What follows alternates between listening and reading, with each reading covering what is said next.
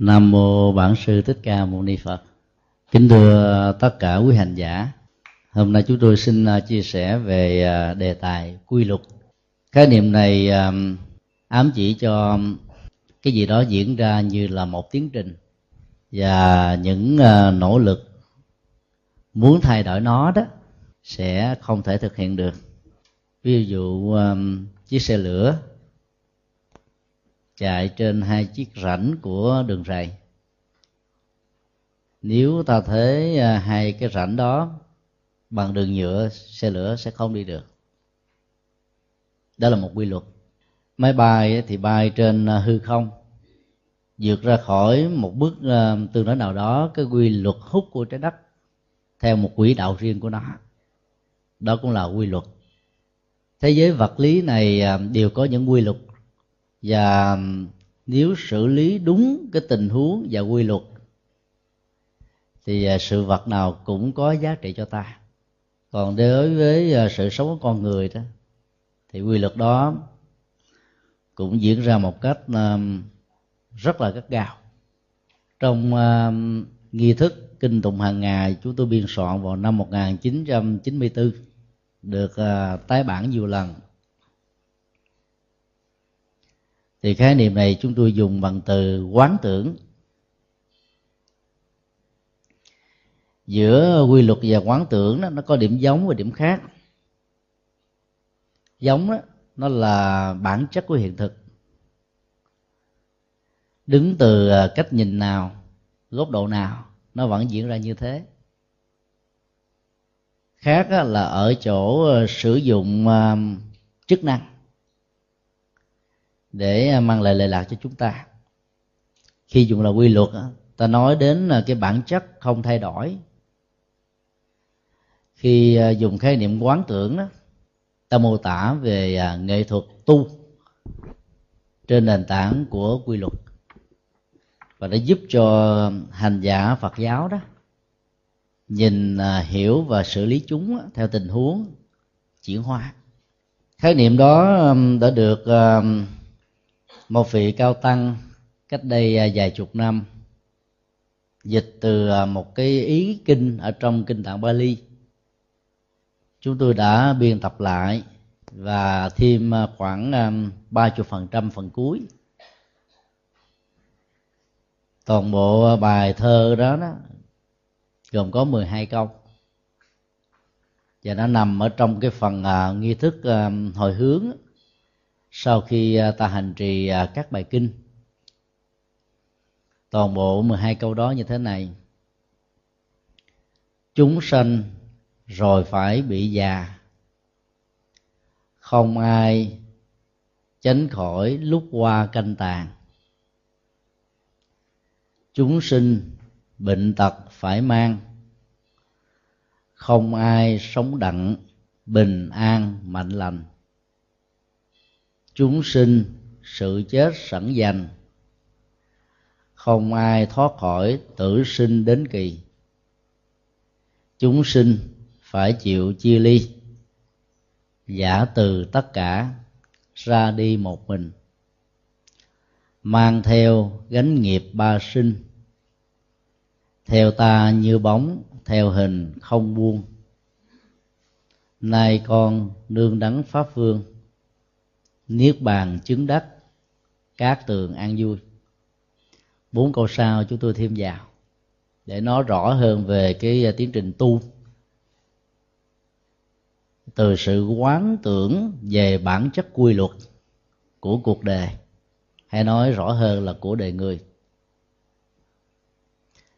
Nếu để ý thì ta sẽ thấy à, 12 câu này đó, được thiết lập theo à, sáu cặp mỗi cặp hai câu là một quy luật. Hai cặp, bốn câu cuối đó, là nghệ thuật chuyển hóa tâm. Trên à, ba quy luật thông thường mà tất cả mọi người đều phải trải qua là già, bệnh và chết. Lần à, thăm viếng hà nội kỳ này đó, chúng tôi à, chú ý là đến à, thăm à, bác trai anh ruột của mẹ. À, gia đình báo ngày hôm qua ngày hôm kia. Ngày hôm qua ra thì ông đã mất. Ông thọ được à, 84 tuổi. Thì sáng nay chúng tôi đến thăm gia đình của của bác. Thì bác gái năm nay 83 tuổi vẫn còn à, minh mẫn sức khỏe tốt nhưng tai hay bị à, lãng. Cái quy luật của già nó diễn ra với tất cả mọi người.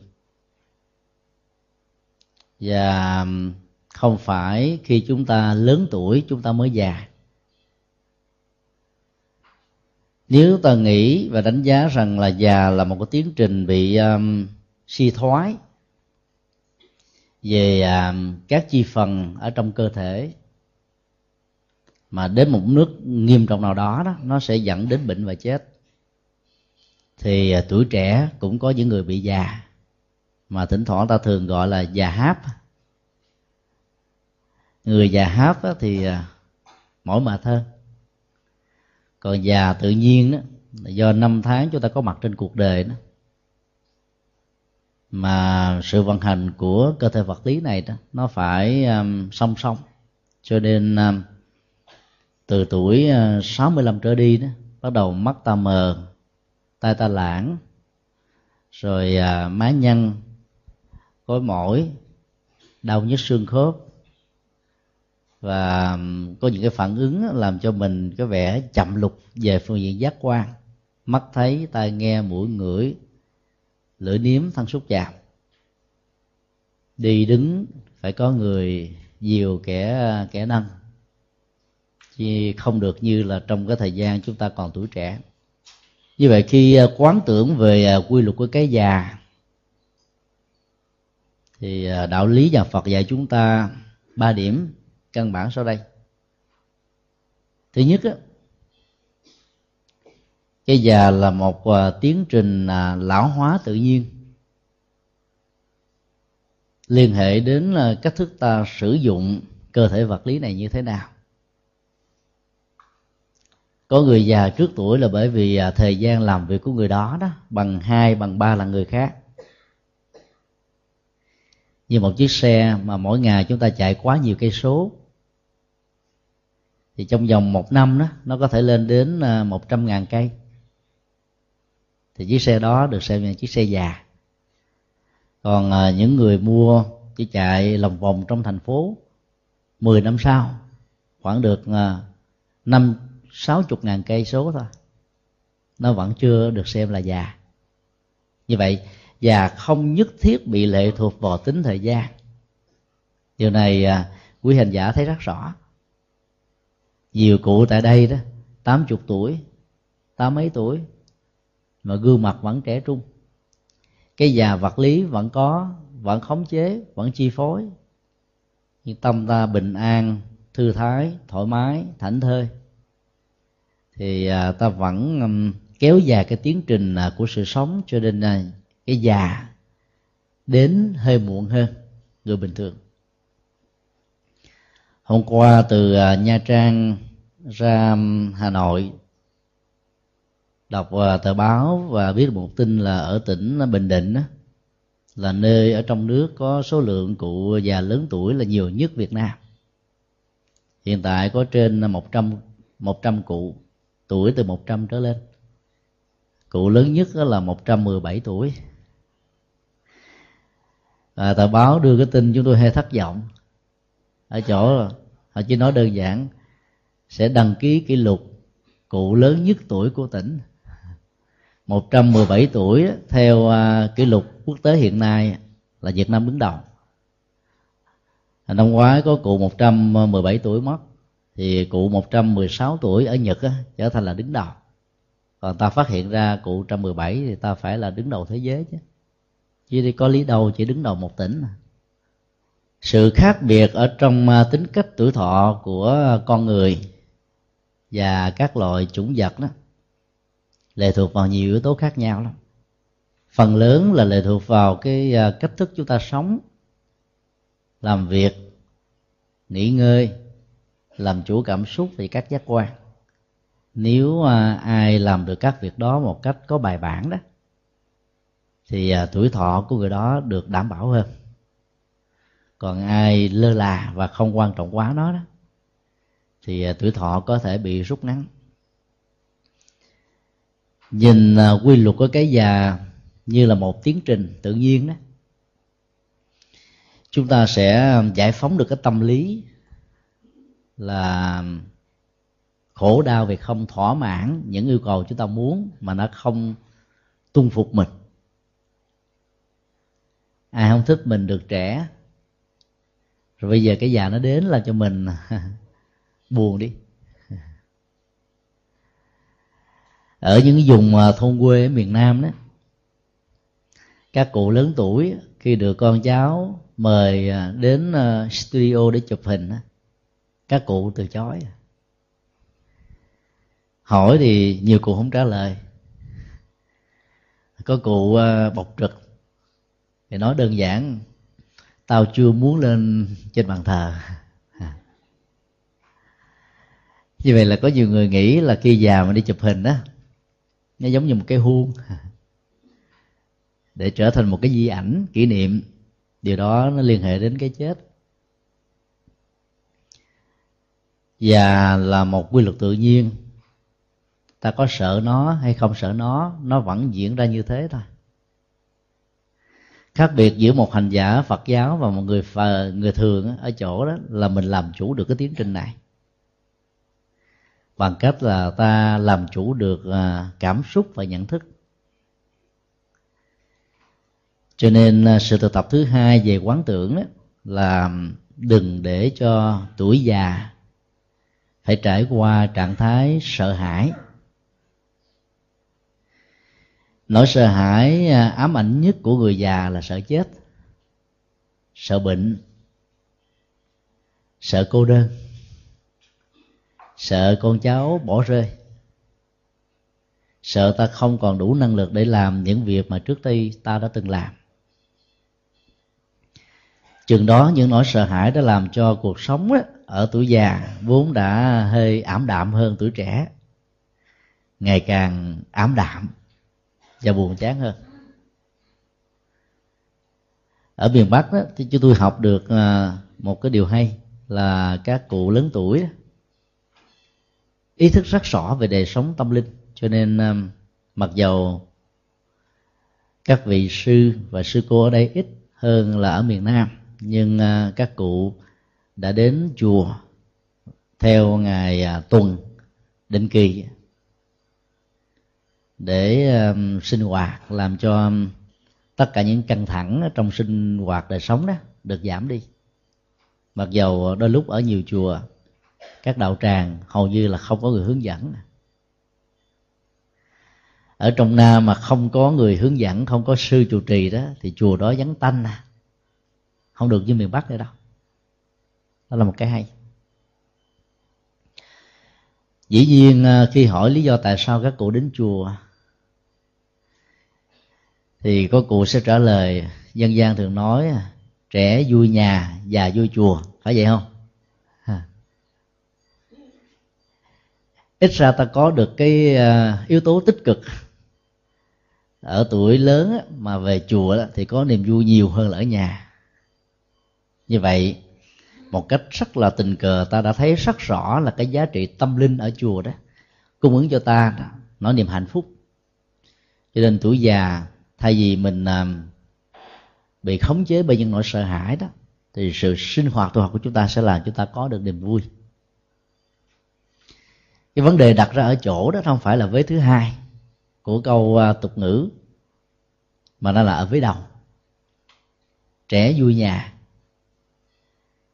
Bây giờ tuổi trẻ chưa chắc gì chịu vui ở nhà đâu. Nó vui ở đường xá. Nam rồi vui ở quán nhậu ghi ôm uh, internet rồi uh, các trò chơi điện tử. Còn nữ thì uh, có những cái sở thích sở vui khác nhau mà vui chơi giải trí thiếu định hướng đó đến lúc nó dẫn đến sự à, nuối tiếc về sau này. Do đó đó, ta phải điều chỉnh cái câu nói này lại, già trẻ đều vui ở chùa được hết á. Tuổi trẻ cần phải đến chùa nhiều hơn nữa, bởi vì à, khoảng đời ta sẽ sống đó đến mấy chục năm. Và khi mình có được niềm vui tâm linh đó thì cái định hướng ở trong cuộc đời chúng ta sẽ không bị đánh mất. Cho nên là mấy chục năm có mặt đồng hành với sự sống đó ta làm được rất nhiều việc. Và giải phóng được những ức chế ở trong uh, sinh hoạt thường nhật. Cho nên uh, hạnh phúc vật chất nếu có được đó được tô bồi bởi hạnh phúc tâm linh. Thì đời sống của con em chúng ta sẽ à, rất là rất là như ý muốn do đó um, rất mong uh, quý cụ à, quý bác hướng dẫn con em của mình. Và mình cũng tổ chức cái uh, sinh hoạt tu học tương tự như thế này. Ví dụ um, người lớn tuổi vào buổi sáng thì um, thanh niên vào buổi chiều hoặc là ngược lại. Hội đoàn à, là một cái tổ chức mà sự sinh hoạt của nó đó sẽ làm cho tất cả các thành viên dự phần chia sẻ chung một niềm vui cái đó đạo phật gọi là cộng nghiệp. Khi quý cụ có mặt tại chùa sinh hoạt, quý cụ đã cảm nhận được hạnh phúc thì mình à, cũng nên thấy cái nhu cầu tương tự ở thế hệ con em của mình. Bây giờ cho chúng đi vui chơi, giải trí, các phương tiện thế tục không đấy chưa chắc là chúng ta đã à, chăm sóc và bảo đảm được hạnh phúc thực ảo và thực nó khác nhau ở chỗ cái nhận thức đúng được bản chất hay là dựa trên cái cơ sở không đáng tin cậy. Hạnh phúc của tâm linh đó là hạnh phúc một cách lâu dài. Còn hạnh phúc về à, các khoái lạc giác quan đó là tạm thời, nhưng lại có một cái sức hút rất là mạnh, làm cho phần lớn con em của chúng ta đê mê. Và đánh đồng đó là hạnh phúc thực khi à, ta vui tại chùa đó thì à, những nỗi sợ hãi về già bệnh chết đó, phải được gác qua một bên. Ta cứ sống à, theo cách thức để cho tâm mình được thoải mái. Ai mà không bị già hoặc là có tuổi chút xíu đó thì những thay đổi ở trên cơ thể làm cho chúng ta không còn là chúng ta của ngày hôm qua. Do đó điều quan trọng là cố gắng làm sao đừng để cho nỗi cô đơn nó xuất hiện. Trong các gia đình à, thuộc à, dân hóa nông nghiệp như là việt nam đó, thì tuổi già bớt cô đơn. Ở chỗ là một gia đình không gian chặt hẹp nhưng có đến à, hai ba thế hệ cùng sống dưỡng nhi đại lão là một cái quan niệm bắt nguồn từ cái nền văn hóa này. Tức là mình nuôi con cháu là để à, chờ đến cái tuổi về già đó mình có được con cháu chăm sóc lại. Nó muốn nói một điều là ta sẽ bớt đi nỗi cô đơn. Những đứa con um, lớn của ta đó do vì công danh sự nghiệp suốt ngày phải à, bôn ba ở nhà đó một mình có lẽ là hơi buồn cô đơn lắm. Cho nên à, có những đứa cháu ta thế vào xem nó như là một cái niềm vui thứ yếu, thế cho cái niềm vui đối với con ruột của mình. Nhiều năm trước khi à, chúng ta khốn khó về kinh tế đó, có con, nhưng à, phần lớn mình đâu có chăm sóc kỹ được. Bây giờ đến tuổi về hưu, có cháu, thì những cái thiếu sót hoặc là những điều ta muốn mà ta không làm được đó dành cho con ruột của mình thì bây giờ ta làm công việc đó cho cháu. Nhiều người đã làm như thế mặc dầu không nghĩ như vậy nhưng mà tình cờ nó ra là, là như vậy.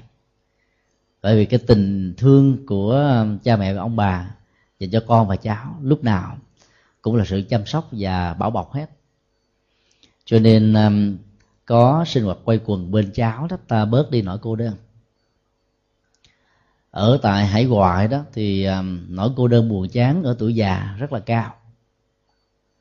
Vì nền văn hóa này à, huấn luyện con người rằng là đến tuổi về hưu, con cái được quyền không nuôi dưỡng cha mẹ tại nhà, gửi cha mẹ vào à, trong các viện dưỡng lão mà vẫn không bị xem và phi luật pháp. Và văn hóa là bất hiếu cho nên là các cụ đã phải vào đây sống. Có nhiều cụ đó, trong lúc ừ, thời gian sống mười mấy, hai chục năm còn lại của cuộc đời, hầu như không nhìn thấy mặt con của mình nữa.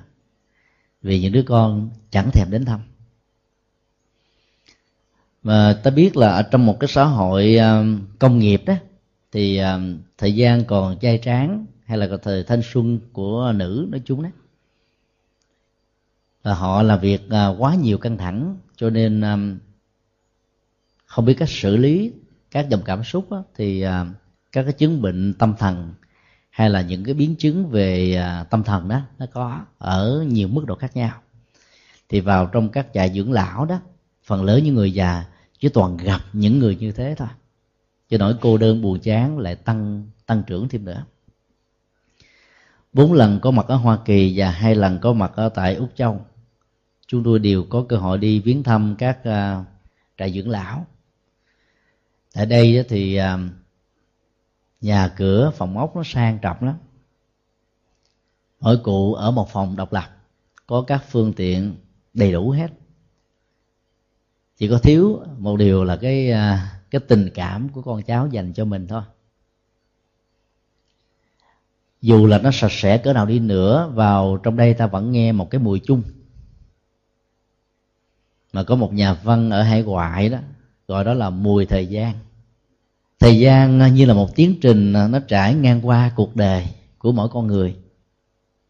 Đến cái từng tuổi nào đó đó tập hợp của những con người như vậy nó sẽ tạo ra một cái mùi. Mùi buồn mùi chán mùi à, của lão suy mùi của cô đơn nhiều thứ khác lắm và có mặt ở trong một cái nền văn hóa như vậy đó những người Việt Nam mà không có um, giữ được cái truyền thống dân hóa gốc của mình sẽ vô tình đẩy cha mẹ ông bà của mình vào một cái cảnh huống sống um, cô đơn và khổ đau nhiều hơn. Cô đơn là nỗi đau của tinh thần khống chế và chi phối chúng ta nhiều lắm. Hai người ở chung nhau thậm chí là trong một gia đình nhiều người ở chung. Nhưng mà tâm không đầu ý không hợp đó, thì ta vẫn có cảm giác bị cô đơn. Và nỗi cô đơn này nó gặm nhấm mình, nó giết chết mình. Chứ nhất là bằng sự già, sau đó là bằng sự khổ tâm, và cuối cùng là bệnh tật và chết. Do đó khi quán tưởng quy luật đầu tiên này đó, các hành giả phải thấy rất rõ là tất cả mọi thành bại hay là thăng trầm ở trong cuộc đời của mình đó dầu là do mình tạo ra hay là do bị ảnh hưởng của môi trường hoàn cảnh đó, đừng để cho nó ờ, bám víu vào mình. Ít nhất về phương diện cảm xúc nó có thể có như là một hiện thực. Bởi vì à, ta có những cái cộng nghiệp và có những biệt nghiệp. Có muốn hay không muốn nó vẫn đến với chúng ta. Nhưng vấn đề ở chỗ là khi làm chủ được cảm xúc đó thì tất cả những biến thiên đó đó nó không làm cho chúng ta bị dao động. Cái đó là sự uh, tu tập khi tuổi già đến với mình. Mỗi một năm như vậy chúng tôi có cơ hội đến uh, trung tâm người già và tàn tật thạnh lộc á, ở uh, quận 12 Sài Gòn hai ba lần. Người tàn tật không nhất thiết là do già mà ra tại đây đó phần lớn người tàn tật là tuổi thanh xuân. Hai mấy ba mấy tuổi thôi. Trung tâm uh, Tân Hiệp ở Bình Phước nơi uh, tập hợp khoảng 1.200 người cơ nhở bất hạnh. Thì số lượng người bị tàn tật đó cũng thuộc về tuổi trẻ chiếm đại đa số. Cho nên là cái già suy đó nó có thể có mặt với bất cứ một lứa tuổi nào ví dụ những trẻ em mới sinh ra đã bị còi xương hay là bị suy nhược cơ thể một cách nghiêm trọng do ảnh hưởng um, trong suốt thời gian người mẹ mang thai và nhiều cái ảnh hưởng của môi trường khác. Do đó quán là tất cả mọi chúng sinh đều phải trải qua cái sự già không già vật lý do tuổi tác mang lại thì cũng già về cái um, sự lão suy do sử dụng sai cách hay là sử dụng quá mức cái sức chịu đựng và cho phép của cơ thể. Quán như vậy để ờ, chúng ta không ỷ lại vào sức khỏe của mình, để nó còn có cơ hội để phục dịch cho ta trong ờ, tiến trình ta sống hạnh phúc bằng ờ, những cái phương pháp tu bằng những cái cách thức để nỗi khổ niềm đau đó nó không bám víu vào bản thân chúng ta. Điều thực tập được đức phật huấn luyện là cái già không phải là tôi. Tôi không bị lệ thuộc vào cái già. Sự thực tập này rất đơn giản nhưng có khả năng trị liệu rất cao.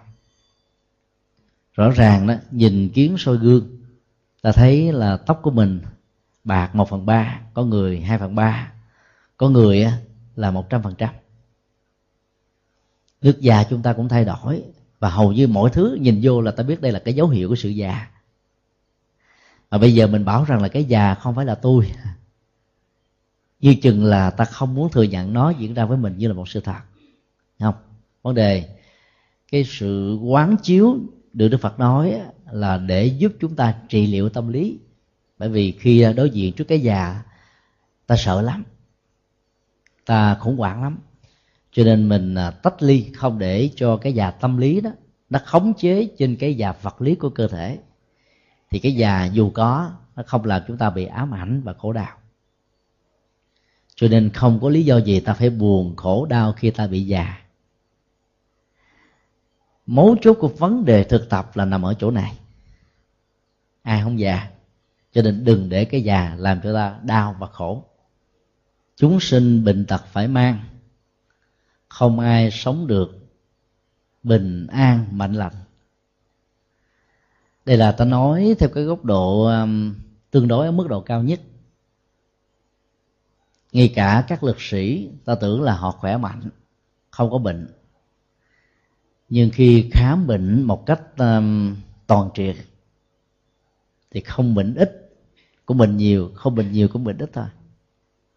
Không khám thì không bệnh có khám thì có bệnh này bởi vì um, cái tiến trình bệnh đó, nó liên hệ đến um, rất nhiều yếu tố. Sự trầm cảm về phương diện cảm xúc, bế tắc về phương diện nhận thức, nghịch cảnh về phương diện hiện thực diễn ra xung quanh ta hàng ngày, hàng giờ, hàng giây, hàng phút. Nếu không biết cách xử lý đó, những thứ này có thể ảnh hưởng đến à, cơ thể vật lý của mình rất nhiều và rồi làm cho chúng ta trở nên bị bệnh tật. Ví dụ à, có một nỗi lo nào đó vào à, một vài ngày tới cô ta sẽ đi thi. Thương con quá cho nên à, rất nhiều cha và mẹ đó thức ngủ cùng con. Nó học bài đến 12 là một giờ khuya, ta vẫn thức để hung đúc tinh thần của nó. Nó 4 giờ thức dậy, ta thức dậy sớm hơn để nhắc nhở nó học thuộc bài. Hầu như là cha mẹ phải thức và ngủ cùng với con cái rồi nó đi thi, ta cũng thi theo. Nó ngồi trong lớp, ta ngồi ở xe honda ngoài cổng trường để chờ. Nó tan cái giờ thi. Ta cảm thấy nhẹ nhõm, mà nhìn gương mặt của nó cười, thì biết nó làm bài được. Nhìn gương mặt nó méo xẹo, thì cái cõi lòng của chúng ta cũng méo theo. Như vậy là những cái sự thay đổi và những cái sự kiện trong cuộc đời đó, nó có thể tạo ra sự căng thẳng ở người có trách nhiệm và tình thương và những thứ này đó, nó làm thương tổn tâm của chúng ta. Cho nên à, học và hiểu được cái quy luật nhân quả đó, thì à, đạo phật dạy chúng ta là rũ bỏ bớt nỗi lo. Ta vẫn làm hết bổn phận và trách nhiệm của cha, của mẹ, của người thân thuộc với nhau. Nhưng ta không để cho nỗi lo nó khống chế. Nó chỉ khác nhau cái là vứt nỗi lo đi, giữ lại bản chất của công việc thì như vậy là con em của chúng ta nó cũng cảm thấy à, bớt đi cái à, sức ép tâm lý. Và bản thân mình thì à, không vì thế mà nó làm cho ta bị yếu kém về phương diện sức khỏe để dẫn đến những bệnh tật. Vì ngủ ít, lo nhiều dẫn đến bệnh đó. Hao tổn tinh thần dẫn đến sự hao tổn sức khỏe là một quy luật kéo theo hai chiều. Có được một cái phúc duyên để sống không bệnh tật nặng không phải chỉ một đời mà được đâu. Nó đòi hỏi đến ờ, nhiều đời kiếp nữa. Tới lúc ờ, nó được ờ, đánh giá và thưởng từ hành động từ bi. Không sát hại các loài chúng sinh. Rồi rải ban tâm từ với con người. Bảo đảm môi trường sinh thái để giữ môi sinh được đảm bảo. Rồi tất cả những điều mắt thấy tai nghe trên các phương tiện truyền thông báo đài đó liên hệ đến trái rồi à, sóng thần động đất lũ lụt chết chóc và chiến tranh. Ta đều phát khởi lòng từ bi và cầu cho các sinh linh đó được vượt qua cái cơn khốn khó này. Thì mỗi một cái à, ý tứ về sự thực tập đơn giản nho nhỏ như vậy là có một cái khả năng trị liệu rất lớn. Nó tăng phước phần của chúng ta hồi nào không hay cho nên à, là cha, là mẹ thì à, nên để ý đến cái việc mà giải trí của con em. Đừng cho chúng à, xem những cái trò chơi điện tử bắn súng hay là chiến tranh. Vì những thứ này nó sẽ gieo vào trong tâm thức của chúng những hạt giống của bạo động, bạo lực. Và mỗi một cái niềm ham thích về cái việc đó trong lúc chúng coi và chơi sẽ làm cho chúng gián tiếp gieo nghiệp sát sinh và nó làm thương tổn đến tuổi thọ và sức khỏe. Cho nên à, ta cố gắng à, thực tập cái quy luật thứ hai là ai cũng phải có bệnh. Khi sáng đến thăm à, bác gái đó thì thấy bà đã bị lãng tai. Bà nói với chúng tôi là còn minh mẫn lắm. Mà đi đứng thoải mái, làm việc thoải mái còn có thể cố gắng cho đứa con trai 50 tuổi làm à, kinh tế nữa. Và vừa khoe vừa vui. Và kể về bác trai là chết trong à, trạng thái rất là thoải mái. 5 giờ sáng dậy ăn cháo, rồi nói chuyện à, vui vẻ. Ngã lưng xuống, mới nói là hơi đau ở bụng. Ba mấy giây sau và thì cái chết như thế thì à, ta biết nó là một cái tiến trình tự nhiên thôi. Và nếu à, ta có những người thân qua đời ở trong à, cái tình huống như vậy đó, thì ta nên mừng hơn là hơn là buồn. Bởi vì ai cũng phải chết mà mà chết một cách bình an đó. Phải nói rằng nó liên hệ đến cái cái phước tuổi thọ và cái thuốc sức khỏe rất là nhiều. Bác trai của chúng tôi khi còn sống đó thì uh, ngày nào cũng ờ, chạy xe đạp. Và đã từng ờ, chạy xe đạp ờ, từ nam chí bắc và thuộc về hàng top ten đi về đầu. Ông là người mở ra cái phong trào chạy liên tỉnh. Ở tuổi lớn nếu chúng ta chịu khó tập thể dục, mỗi ngày ít nhất hai lần trước khi đi ngủ và sau khi ngủ dậy đó, thì cái tiến trình à, bệnh tật đó nó sẽ giảm lại. Hoặc nếu có đó ta có thể trì hoãn được nó. Khi quán tưởng về bệnh tật như là một quy luật đó, thì à, ta nên lưu tâm điều thứ này. Đừng để cho cái đau của bệnh khống chế cái tâm. Bởi vì khổ và đau trong ngôn ngữ tiếng việt nó sâu sắc hơn là ngôn ngữ phương tây. Mô tả đến là hai đối tượng khác nhau. Đau nó thuộc về thân, khổ thuộc về tâm. Thổ liên hệ đến là cảm giác, tâm tư, nhận thức, thái độ, tâm lý. Còn đau đó liên hệ đến các bệnh, ảnh hưởng đến cơ thể hoặc là những cái tác động tiêu cực của môi trường. Trực tiếp làm cho thân thể của chúng ta không được như ý muốn. Bất cứ một cái à, bệnh tật nào trên cơ thể nó cũng đều dẫn đến cái đau đó cho nên à, ta có hàng loạt những cái từ đau bụng đau răng đau đầu đau lưng đau tim đau gan. Chứ mình đâu có nói là à, à, khổ gan khổ tim khổ phèo khổ phổi đâu không có. Chỉ nói đau thôi. Như vậy là giữa cái đau và cái khổ đó người tu học phật đó, tách rời nó ra và không để cho cái đau vật lý nó kéo theo cái tiến trình khổ của tâm còn người không có tu tập đó, dễ lẫn lộn giữa hai cái này lắm. Đau chịu không nổi, dẫn đến khổ. Ví dụ người nào đang nằm đau quằn quại trên giường, cái phản ứng của họ là gì? Ôm cái gì đó vào trong lòng để phóng thích cái nỗi đau ra, hoặc là ghi cái tay mình vào cái đầu giường, hay là đập xuống bịch bịch bịch bịch ở trên này, để cho nó bớt đau. Hay là rên, rồi à, hét, rồi à, khóc. Tất cả cái đó nó cũng à, góp phần để à, giải phóng nỗi đau ở một mức độ tương đối, nhưng nó không à, giải quyết được một cách trọn vẹn. Vì nỗi đau vật lý đó, nó là một cái quy luật tự nhiên của cơ thể. Trong đó, cách phóng thích này đó, nó chỉ làm cho tâm mình đó có cảm giác được chấn an một phần nào thôi thì đạo phật dạy là đối diện trước cái nỗi đau như vậy đó, ta thực tập tâm. Cái đau này không phải là tôi. Tôi không bị kẹp vào nỗi đau này. Cái đau nó vẫn có chúng ta, không ai phủ định nó. Và khi thực tập không có nghĩa là ta không thừa nhận nó, nhưng không để nó kéo theo cái nỗi khổ của tâm. Nhiều người đau quá, tự tử mà chết hoặc là khi đau nằm bại sụi ở trên giường.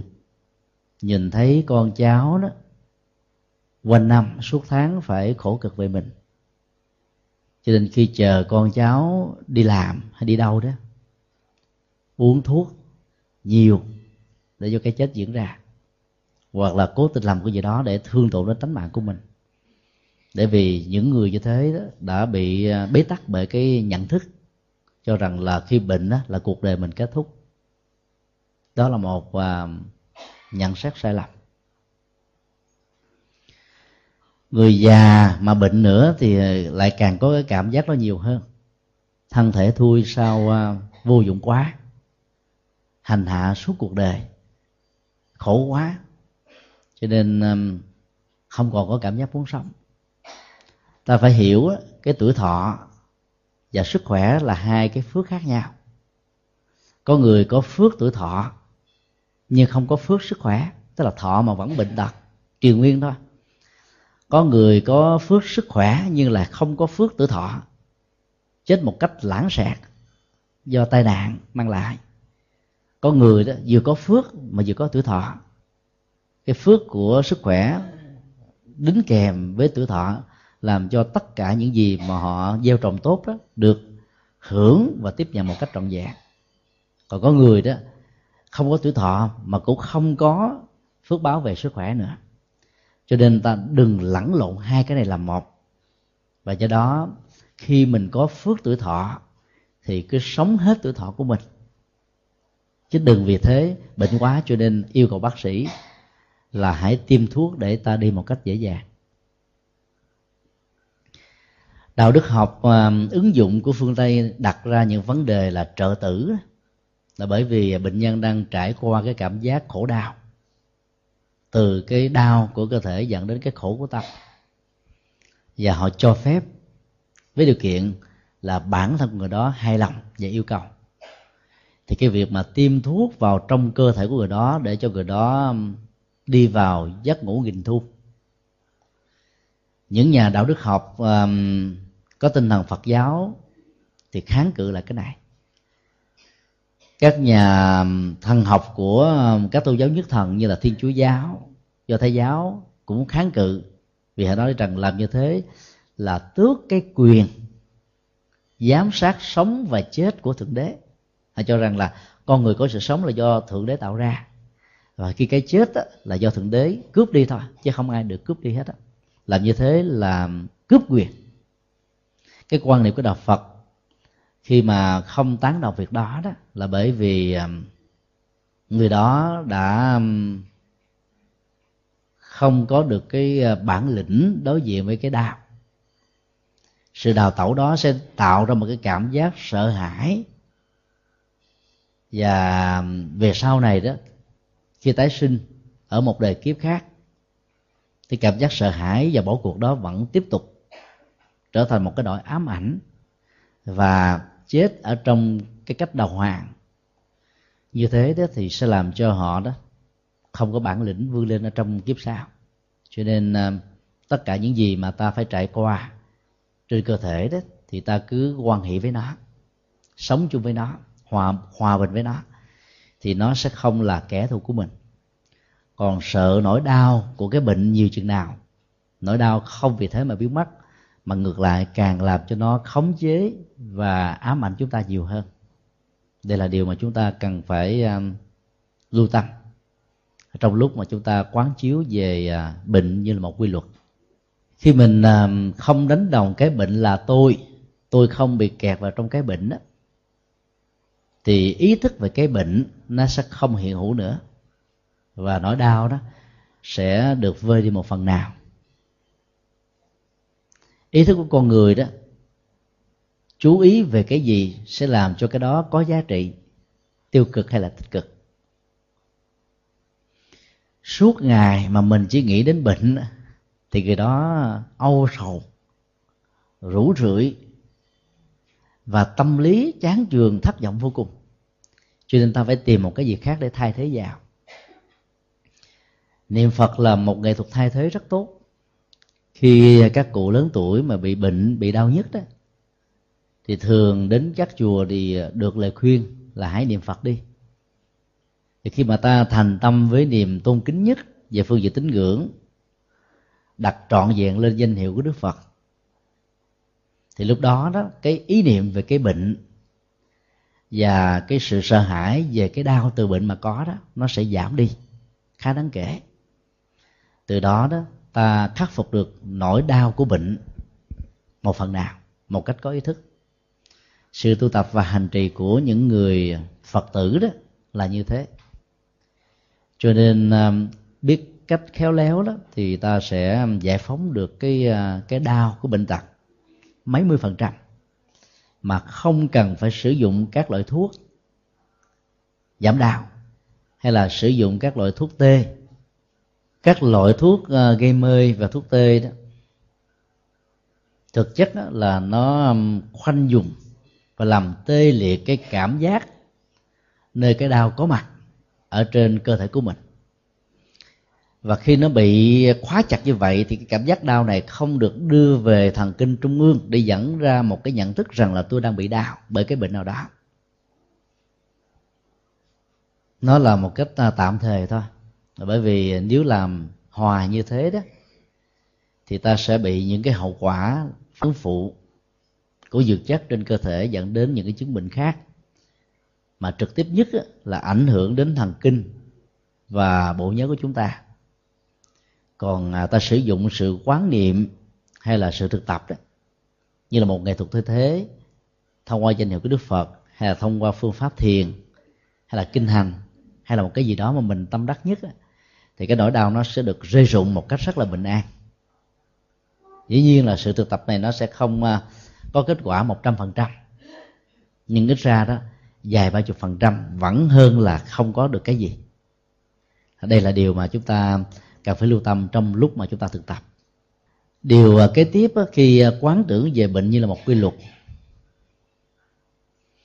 thì ta đừng có quá trông mong rằng là tôi sẽ được khôi phục hoàn toàn cái chứng bệnh của mình để trở về cái trạng thái sức khỏe ban đầu.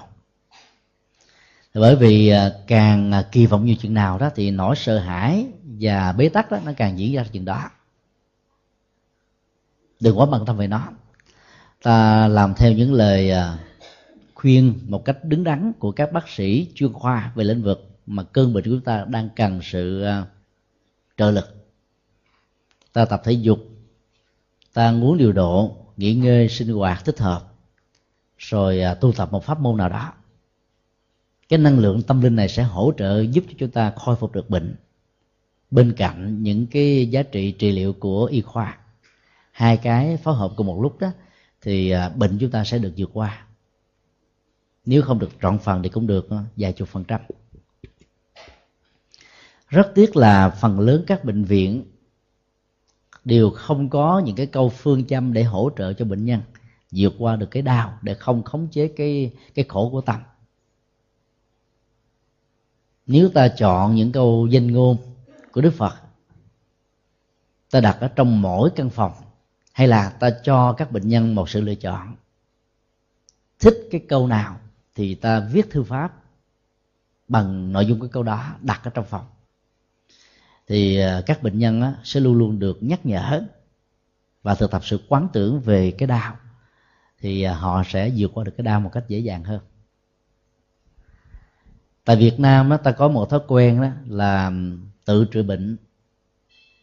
Và đó là một cái điều rất là cấm kỵ trong y khoa. Và ở Việt Nam đó cũng à, hơi có phần là thiếu trách nhiệm ở chỗ đó là chỉ cần nói mua thuốc gì là các cái phòng mà phòng thuốc bán cho chúng ta cái đó. Có nhiều người bán thuốc không hề có bằng là dược sĩ đó. Họ chỉ thuê cái bằng dược sĩ của một người nào đó rồi bứng bán thuốc thôi. Còn ở những cái nước tiên tiến đó, thì ta thấy đó, thì cái trách nhiệm của bác sĩ của dược sĩ đó rất là cao. Dược sĩ phải có mặt suốt thời gian cái cái cái phòng thuốc đó mở cửa nếu thanh tra đến giờ phút nào mà dược sĩ không có mặt, người đó sẽ bị lấy bằng. Và chỉ bán thuốc khi có toa của bác sĩ thôi. Là bởi vì nó có thể dẫn đến tình trạng bán lạm dụng hay là bán không có trách nhiệm đó, dẫn đến cái chết. Do đó khi mà ta đau đó, ta có thói quen là mua thuốc nhiều để uống để giảm đau. Hoặc là bệnh sơ sơ đó, ta yêu cầu chích thuốc à. còn ở nước ngoài đó mình đau nằm liệt rồi đó. Đôi lúc các bác sĩ còn chưa chích đó ta phải à, khám xét rất là kỹ hai ba chuyên khoa. À, bác sĩ chuyên à, chuyên khoa đó. À, dẫn đến cái kết luận chung thì ta bắt đầu mới quyết định. Các cái nỗi à, khổ của tinh thần đối với cơ thể nó, nó cũng như thế. Đừng có sợ đau quá mà ta giảm đau. Bằng cách là ức chế nó. Ức chế nó thì nó dẫn đến những cái phản ứng phụ không tốt chút nào đó cho nên um, đừng có uh, để cho tâm của mình trở nên chán trường, thất vọng về những uh, bệnh bệnh lý. Để ta vẫn có đủ được ý chí mạnh, sống một cách thoải mái trong cuộc đời. Người tu um, có quán tưởng và thực tập về điều này đó, quý vị sẽ không biết rằng người đó đang bị bệnh. Bởi vì khi nhìn vào gương mặt, nhìn vào cái tư thế đi đứng của người đó, ta thấy nó vẫn có một sự vững chãi lắm và nhờ như vậy đó người ta sẽ sống thọ hơn. Cho nên thực tập và quán về bệnh tật đó, là một nghệ thuật để vượt qua được cái đau và cái khổ từ bệnh tật mà ra. Điều thứ ba là cái chết đó, nó đến với chúng ta như là một quy luật. Có người chết là do bệnh tật đã đến thời kỳ cuối cùng.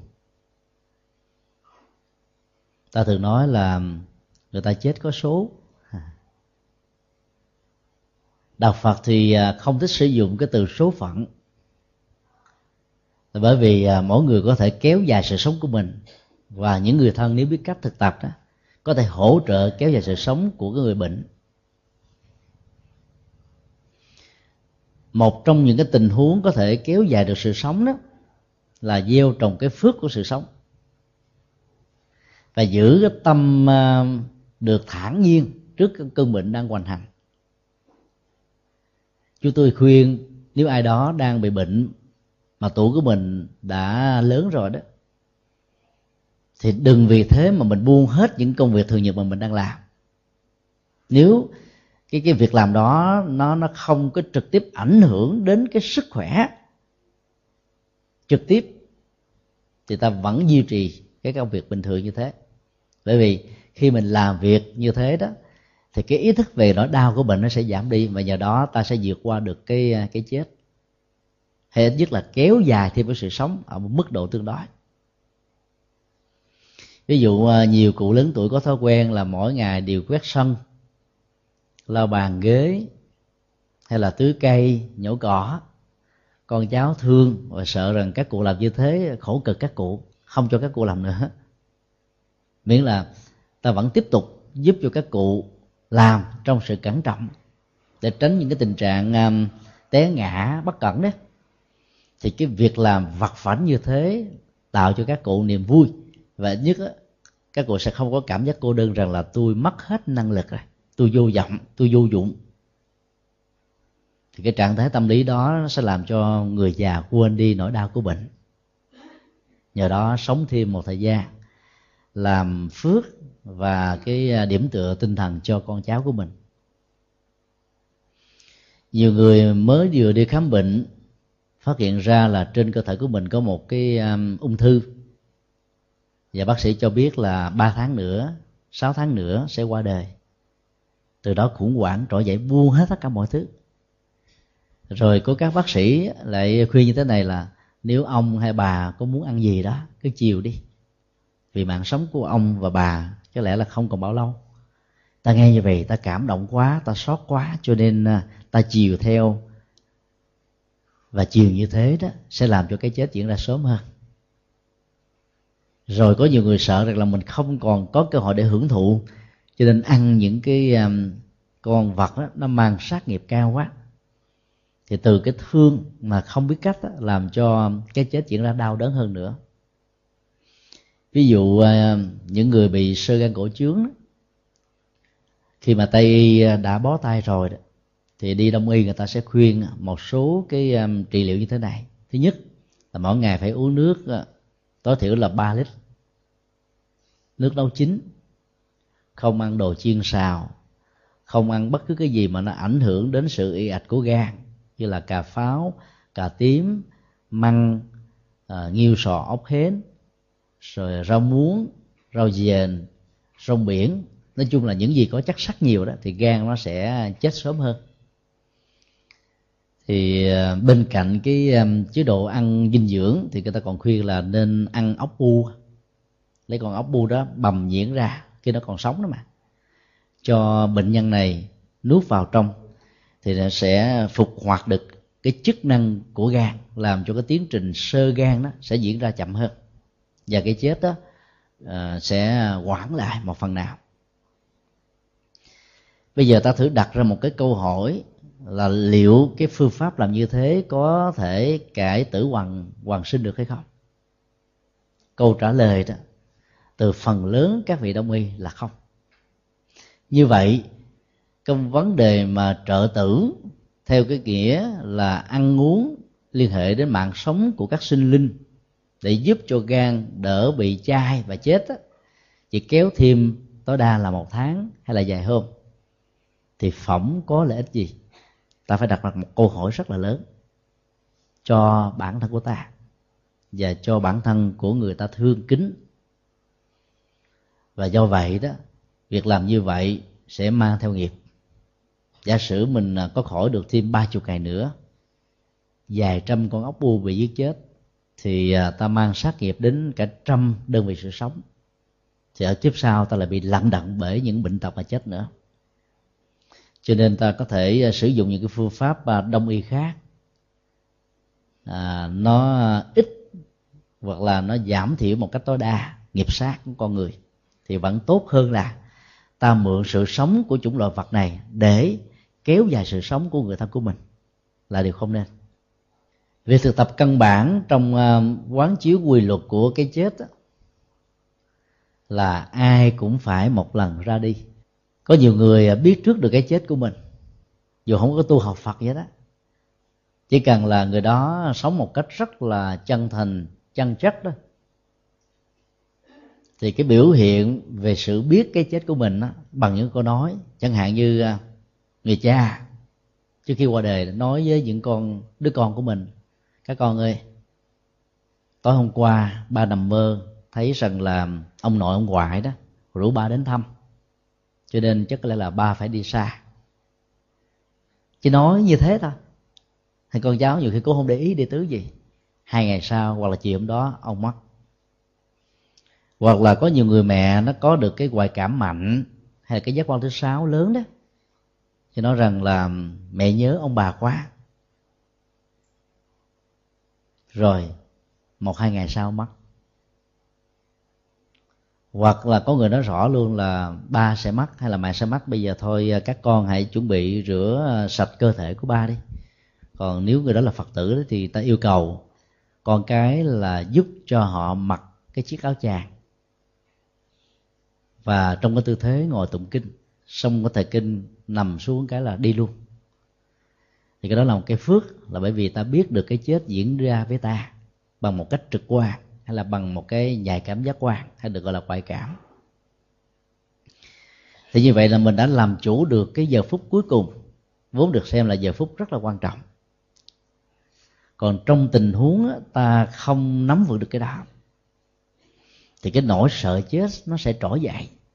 Và từ cái nỗi sợ chết đó, ta sẽ sợ là mất gia tài mất sự nghiệp mất tiền bạc, mất tình thương, mất tình yêu.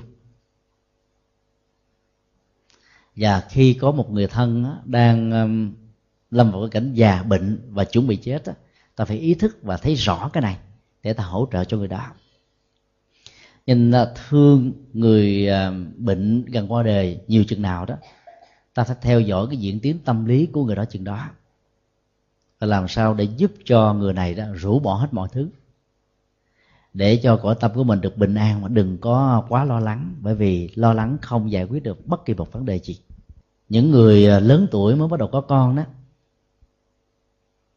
thì khi bị bệnh già mà chuẩn bị chết đó, khổ lắm. Cái khổ thứ nhất là sợ rằng là người vợ còn lại sẽ tái giá. Rồi sợ rằng là đứa con của mình lớn đó, không ai nuôi. Như vậy là mẹ con của nó sẽ bất hạnh. Hoặc là một người con um, hiếu kính với cha mẹ cha trên trăm tuổi mà mình đã tám mươi rồi. Mình sợ rằng mình chết đó, rồi à, cha mẹ mình ai lo? Thì tất cả những cái à, nỗi lo các mối quan tâm á, trong giờ phút cuối cuộc đời là không cần thiết. Như vậy là quán về cái cái chết đó, thì ta phải làm sao nhắc nhở bằng cả tấm lòng và nghệ thuật của một người con của một người thân với tư cách là một phật tử làm thế nào để giúp cho người đó rũ bỏ được những cái mối quan tâm này? Bây giờ không phải là giờ phút để họ quan tâm, mà giờ phút là để họ chăm sóc cái tâm của mình hơn là chăm sóc cho người khác. Bởi vì bản thân của người bệnh già và chuẩn bị chết đó là bất lực rồi.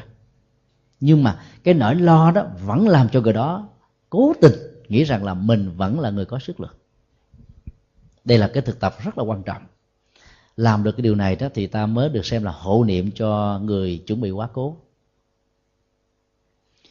Hộ niệm kế tiếp á, là làm sao để um, thấy rõ tất cả um, những cái nỗi đau về tâm lý của người đang đối diện với cái chết đó có nhiều người trong suốt thời gian trẻ không có tu đó thì mỗi một cái nỗi đau tạo thành một sự uất hận và nếu không may mắn đó, ta thường có những cái lời thề quyền rủa độc cai. Ví dụ như mình nói là, chết, tôi mang theo, chứ tôi không có bỏ qua cái này. Hoặc là, tôi và anh không để chọi chung. Hay là, một người cha, một người mẹ giận đứa con mất hiếu quá, cho nên nói là, mốt tao chết á, tao cấm mày nhìn mặt tao và nếu không à, có sự hướng dẫn của một người có nghệ thuật á, thì cái nỗi uất hận đó vẫn còn được ôm lúc đó đó, nó sẽ gây một cái um, một cái đột biến về cảm xúc. Cái giờ cuối của cuộc đời sẽ làm cho người đó trải qua một cái giai đoạn như là một cái thước phim. Tất cả những cái cảm giác mạnh nhất nó sẽ trỗi dậy. Thứ nhất là cảm giác của tình yêu. Thứ hai là cảm giác của hận thù. Thứ ba là cảm giác của sợ hãi. Thứ tư là cảm giác của sự quan tâm. Và thứ năm là cảm giác của sự tiếc nuối nó sẽ tuần tự diễn ra hoặc là nó diễn ra cùng một lúc. Cho nên lúc đó đó hầu như là chúng ta bị khủng hoảng cái gốm lắm. Và ta phải hiểu cái khủng hoảng này nếu không có được sự hỗ trợ của người thân đó, thì họ khổ đau vô cùng. Như vậy ta phải giúp làm sao cho họ buông được cái đau. Chứ bằng không nó chết mà ôm cái này đi theo là không siêu nổi. Phải rũ bỏ hết mọi thứ thì mới mới đi được. Điều kế tiếp khi à, quán chiếu về cái chết đó, ta phải hiểu rằng là nó diễn ra có khi là do cái à, tuổi thọ của chúng ta đã kết thúc. 60 tuổi được gọi là thọ đây như vậy nếu mà chết sau 60 không có gì chúng ta để phải hối hối tiếc đó. có người trăm mấy tại vì họ phước là lớn hơn ta, đừng có bị với họ. Hãy tập hài lòng. Cái thứ hai đó là do nghiệp hết. Cái thứ ba là tuổi thọ và nghiệp cùng hết. Cái thứ tư phức tạp hơn. Bắt nó kỳ thử. Nó có nhiều tình huống lắm. Chẳng hạn như là rớt máy bay chìm sông chết đuối té vực động đất sóng thần rồi à, tai nạn giao thông. Hoặc là bây giờ nó có nhiều nhiều cái tai nạn lãng xẹt khác thì mình đi trong rừng có một cái anh nào đó anh bắn chim bắn không trúng chim mà trúng mình. Ngã lăn ra chết hoặc là đang đi trên lề vậy đó. Chiếc xe đậu nó lủi. Nó lủi đúng ngay mình đấy không đúng ai. Rồi cũng chết. Tuổi thọ vẫn còn nghiệp vẫn còn. Mà cái chết đã diễn ra. Không nhất thiết là bất cứ một cái chết kỳ tử nào cũng dẫn đến cái sự ức chế tâm lý. Nhiều người phật tử khi nghe nói à, chết bất rất kỳ tử à, là khó siêu đó làm cho họ quá lo ví dụ ờ, đang uống nước như thế này, trong thời kỳ chiến tranh đi, một cái viên đạn đâu nhào tới, ngã lăn ra chết. Thì lúc đó cái người này đâu có người đang nghĩ đến sự sống, cũng không nghĩ đến cái chết. Cũng không có nghĩ gì hết chết vậy thì siêu liền chứ có gì đâu mà sợ, không tái sinh.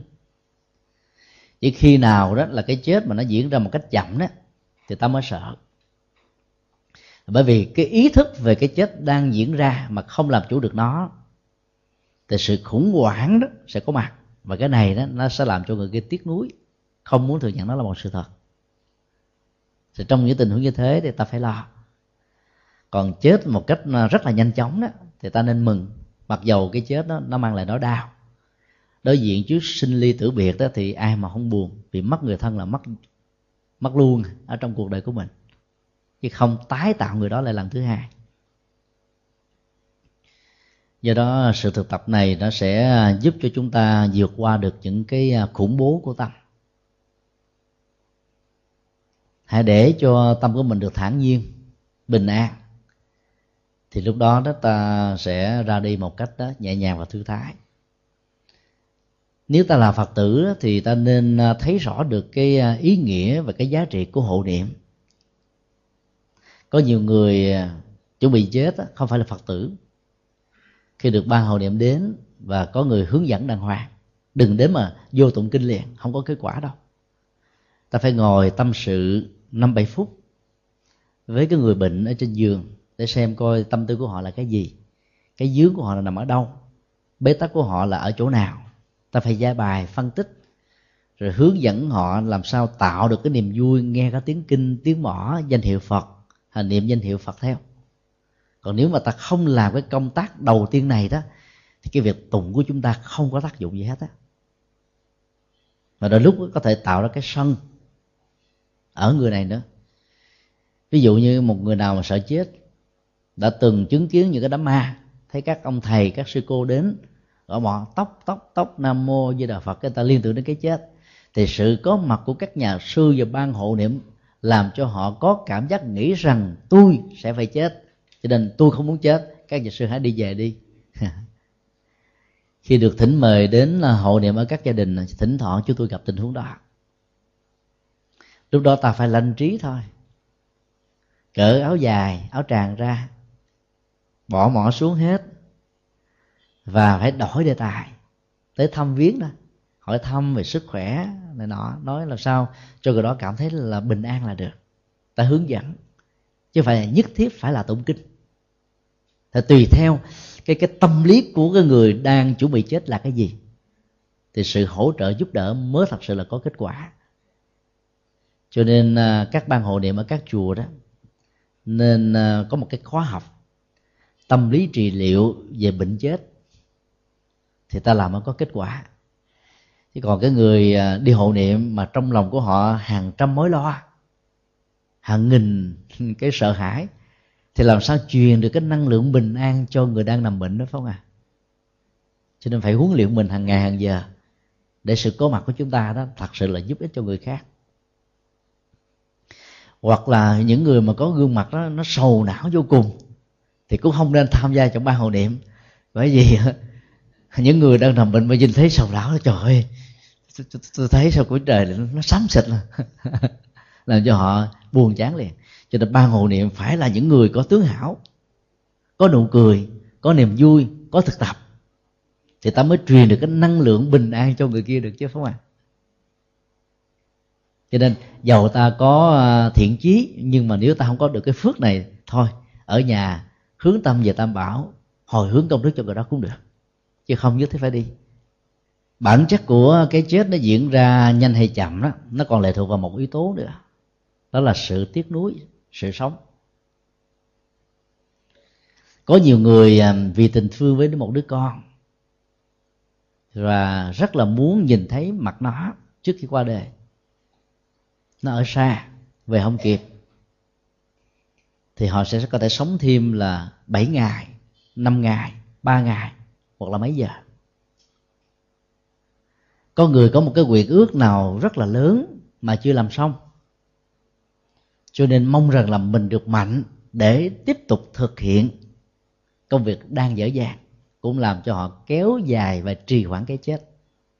Biết được cái um, ảnh hưởng của tâm lý về sự mong đợi có thể làm cho cái chết nó chậm diễn ra thì um, ta phải hiểu rất rõ là hãy tìm một cái gì khác thay thế vào tích cực hơn. Thì nên ta hướng dẫn người đó là buông bỏ hết. Thì cái sự buông bỏ cũng làm cho người đó chết chậm hơn. Mà nếu có diễn ra nhanh hơn đó thì cũng ra trong một cái lúc mà người đó cõi tâm rất là được bình an.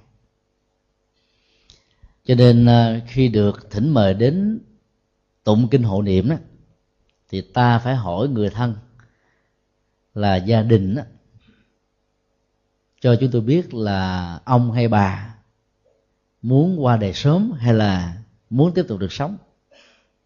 Ta phải nắm rõ cái này thì ta mới trị liệu nó có hiệu quả được. Nếu như um, người đang nằm bệnh á, hầu như là không có um, cái nhu cầu để sống mà họ đã thỏa mãn hết rồi. Tất cả những việc cần làm đã làm xong. Những đóng góp đã được đóng góp. Thỏa mãn và hài lòng với những gì đã dành cho con cháu của mình. Thì trong lúc mà chúng ta tụng đó thì chúng ta cũng nên tạo ra một cái năng lượng để giúp cho người đó được tội nguyện. Thì cái khóa lễ ờ, cầu an như thế này đó sẽ làm cho người đó đi rất là nhanh. Họ rũ bỏ đó. Thì không còn sự tiếc nuối thì cái sự kéo dính lại đó, nó nó không có. Mà đi như thế thì nó rất là nhẹ nhàng còn nếu người đó có những cái à, mối lo những mối quan tâm nhiều quá đó dầu người đó chưa muốn đi ta cũng phải làm sao à, nhắc nhở để cho nó buông thì mới đi được. Cho nên à, ta phải dành ra vài ba phút để nắm rõ được cái tâm trạng của người đang bệnh và chuẩn bị chết là cái gì. Phương pháp quán thứ tư đó là ta quán rằng là cái người chết đó, không đi một mình chết không phải là sự mất hẳn. Một mình à, ra đi đó là ra đi về phương diện tâm thức thôi. Thân thể còn nằm đó nhưng mà tâm đã xuất ra khỏi. Để um, ta nhắc nhở cho người kia là đừng mang theo gia tài sự nghiệp tình yêu tình thương trách nhiệm nuối tiếc uất hận bực tức. Bởi vì những thứ này không mang theo được mà cố tình mang nó theo thì làm chúng ta sẽ tồn tại với cảnh giới ngạ quỷ thôi. Giả từ tất cả, xa đi một mình. Cái câu đó là câu rất quan trọng mà tất cả những người trải qua cái chết phải tâm niệm khi cái chết đang có mặt. Thì nhờ đó họ mới rũ bỏ một cách nhanh được.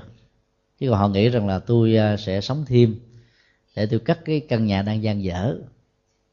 Tôi ờ, phải tiếp tục sống để ta còn có trách nhiệm với đứa con, vân vân. Thì chẳng những họ không sống được, mà họ còn làm cho cái chết nó diễn ra trong khổ đau nhiều hơn, bởi vì lực bất tòng tâm. Đây là cái điều thực tập ờ, rất là quan trọng. Mang theo gánh nghiệp ba sinh, theo ta như bóng theo hình không thôi, là một sự hỗ trợ nếu ta có đi, có mang theo một người nào đó, cái đó không phải là người thân, là vợ, là chồng, là gia tài, là sự nghiệp, mà là cái gánh nghiệp. Gánh nghiệp đó nó có một cái um, cái tiến trình liên hệ đến ba đề, quá khứ, hiện tại và chỉ lai được gọi là nghiệp ba sinh. Theo đạo phật đó, sau khi con người chết, nghiệp này không mất đi. Tay và chân đã nằm thẳng ra các giác quan đã tắt liệm cái chết lâm sàng dẫn đến cái chết thật sự. Người đó hầu như là không còn hành động của cơ thể nữa. Nhưng mà nghiệp không vì thế mà mất đi. Nó vẫn còn tác dụng và lúc đó nó tồn tại với một cái um, trường uh, sinh học tâm linh. Nó tỏa ra từ trường sinh học của cơ thể. Thì lúc đó là tất cả những việc tốt việc xấu cá tính thói quen khuynh hướng thái độ quan điểm tôn giáo của người chết á, đi theo trong tiến trình tái sinh. Và tùy theo cái mức độ có rũ bỏ hay không đó mà người đó được đi sanh liền hay là phải trải qua một thời gian. Do vì phòng hờ cái tình trạng chưa sanh liền đó thì các chùa mới tổ chức bảy tuần thất để à, cúng và giúp cho người đó đó thực tập hai điều vô ngã và vô thường thôi. Vô ngã nghĩa là không đánh đồng cái thi thể chết á là mình. Và cái tôi không bị lệ thuộc vào đó cho nên ta mới rũ bỏ mà ra đi được còn vô thường là thừa nhận năm tháng ngày giờ khai tử đó là cái chết. Không uh, kéo núi nó lại thì mới ra đi được dĩ nhiên cái việc mà cúng kiến thực phẩm chỉ là một sự phụ thuộc thôi chứ không phải là phần quan trọng ta phải ghi nhớ điều này để đừng có cúng vàng mã đừng có cúng đẩy mặn rồi đừng có cúng tam sen. Cũng đừng có ờ, cúng cái quả trứng gà trứng vịt ở trên cái chén cơm á. Như chúng tôi đã nói nhiều lần cái đó nó có có cái uh, chức năng y học đó là rút cái chất độc. Mà không phải người nào chết cái thi thể của họ cũng tỏ ra chất độc. Nếu họ không có những cái chứng bệnh bị ờ, chương sinh cơ thể rồi có những cái mùi xú à, uế khó chịu ảnh hưởng đến sức khỏe của những người còn lại thì ta không cần thiết phải sử dụng cái này. Có người thì được dần lên trên bụng một quải một nải chuối sứ vì nó có chức năng là rút độc. Còn khi mà tẩn liệm người ta thường bỏ chè xanh á chè khô thì cái đó nó cũng có giá trị tương tự. Còn à, nếu mà thi thể của người đó không có những cái chứng bệnh trương sinh hư thói nhanh á, thì ta cũng không cần quá bận tâm. Cho nên khi cúng không cần để ờ, trứng gà, cũng không cần để nảy chuối. Mà quan trọng là làm sao để nhắc cho người đó rũ bỏ thôi. Cái điều mà người đó cần phải quan tâm là nghiệp ba sinh họ sẽ mang theo. Cho nên trong cái giờ khắc cuối cuộc đời, ta phải làm sao cho người đó được quan hỷ, được bình an, được hạnh phúc, được hài lòng về những cái phước mà mình đã làm cái phương pháp lục niệm rất là có ý nghĩa ở trong lúc cái chết diễn ra. Nhớ phật, nhớ pháp, nhớ chư tăng, nhớ bố thí, nhớ ờ, quả phúc của chư thiên và nhớ quả phúc mà ta làm ở trên cuộc đời. Đó là sáu đối tượng mà việc quán tưởng sẽ giúp cho chúng ta được bình an. Nhớ phật thì mình biết là ngài có 10 đức hiệu. Mỗi đức hiệu là một pháp tu và nhớ như thế thì ta có cảm giác là ngài sẽ gia hộ cho mình. Rồi những cái sợ hãi về chết chóc đó nó không còn nữa. Nhớ về pháp thì ta biết rõ là mọi thứ đó diễn ra theo quy luật của nhân quả giải quyết vấn đề bằng tuệ giác trên nền tảng của lòng từ bi. Còn nhớ chư tăng á, là nhớ hai năng lượng quan trọng đó là hòa hợp và dung thông với nhau. Còn nhớ bố thí á, là nhớ về sự rộng lượng sự giúp đỡ nhớ chư thiên đó, là nhớ về cái quả phúc mà ta gieo trồng nó sẽ làm cho chúng ta sanh ở cảnh giới của con người ngoài hành tinh này. Để hưởng cái phá phước lớn hơn là cái phước mà ta đang có. Thì tất cả những điều đó nó làm cho mình vui. Mà cái cảm giác vui ở giờ phút cuối cùng sẽ làm cho chúng ta khi sinh ra đó có cá tính rất là phấn khởi hăng hoan cho nên phương pháp lục niệm này nó cần phải được thực tập gánh nghiệp ba sinh đó nó sẽ làm cho cái người mới sinh ra có được cái cá tính khác với những người khác. Ngay cả trong tình huống song sinh, hầu như là không có cháu nào, em nào giống nhau hết á. Một người mẹ mà sinh à, 10 đứa con là mười mấy đứa con, thì cá tánh của chúng nó cũng khác nhau. Ngay cả sinh một lúc, nhiều đứa con cũng khác nhau bởi vì cái nghiệp ba sinh của những người này khác nhau. Cho nên là sinh ra trong đời mặc dầu cùng năm tháng ngày giờ đó, nhưng mà cá tính không thể là một.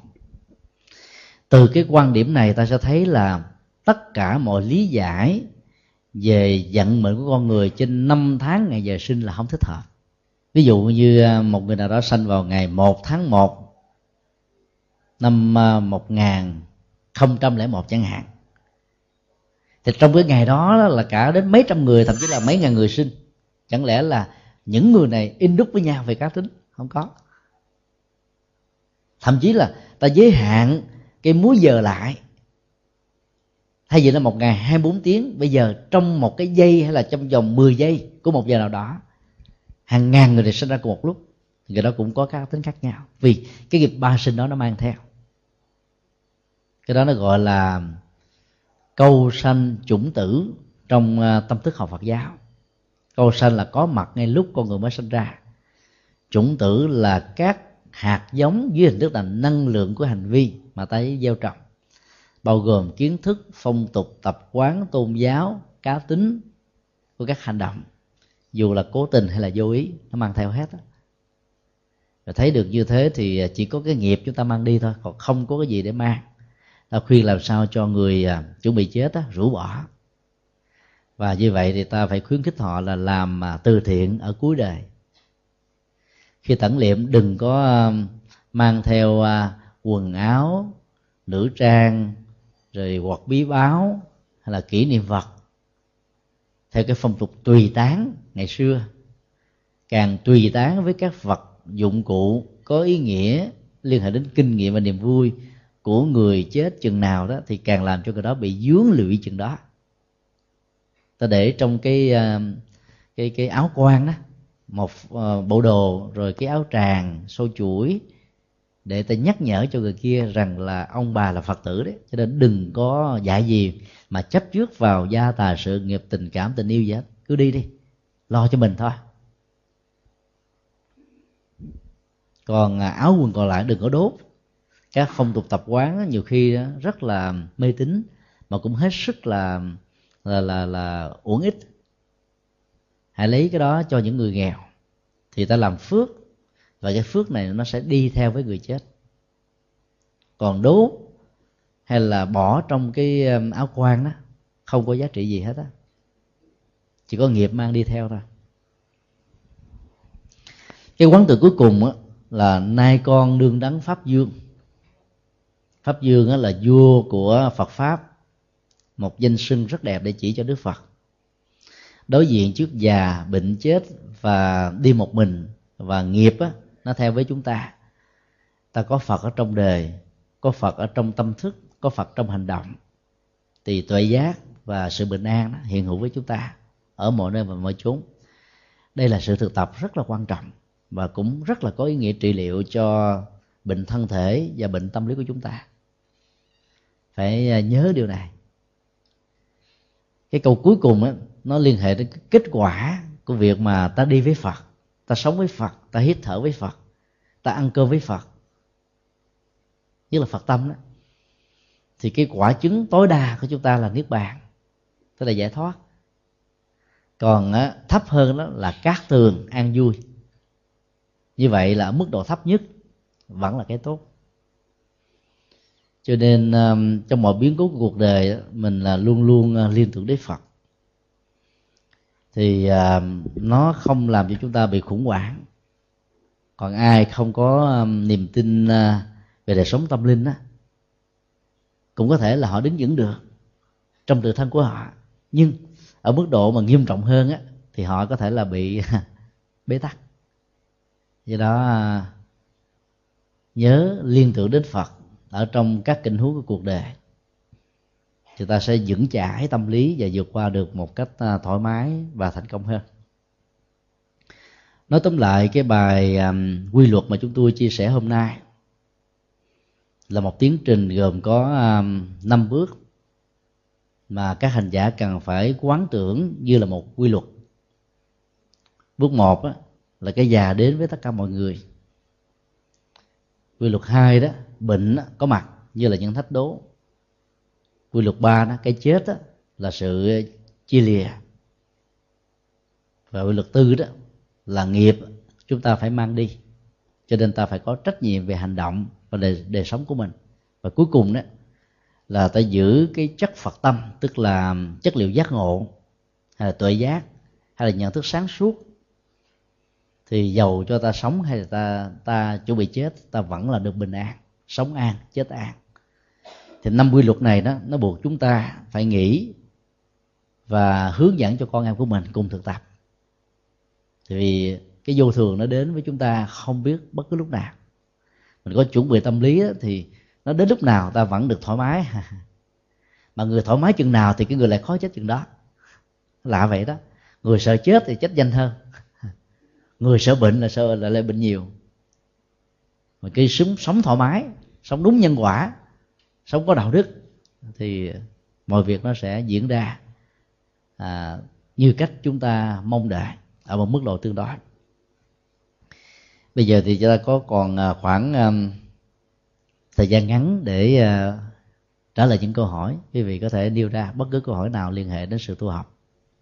Khi chúng con làm những các cái con động vật như vậy bản thân chúng con không làm nhưng bây giờ con con nó mua về thì con cũng phải làm.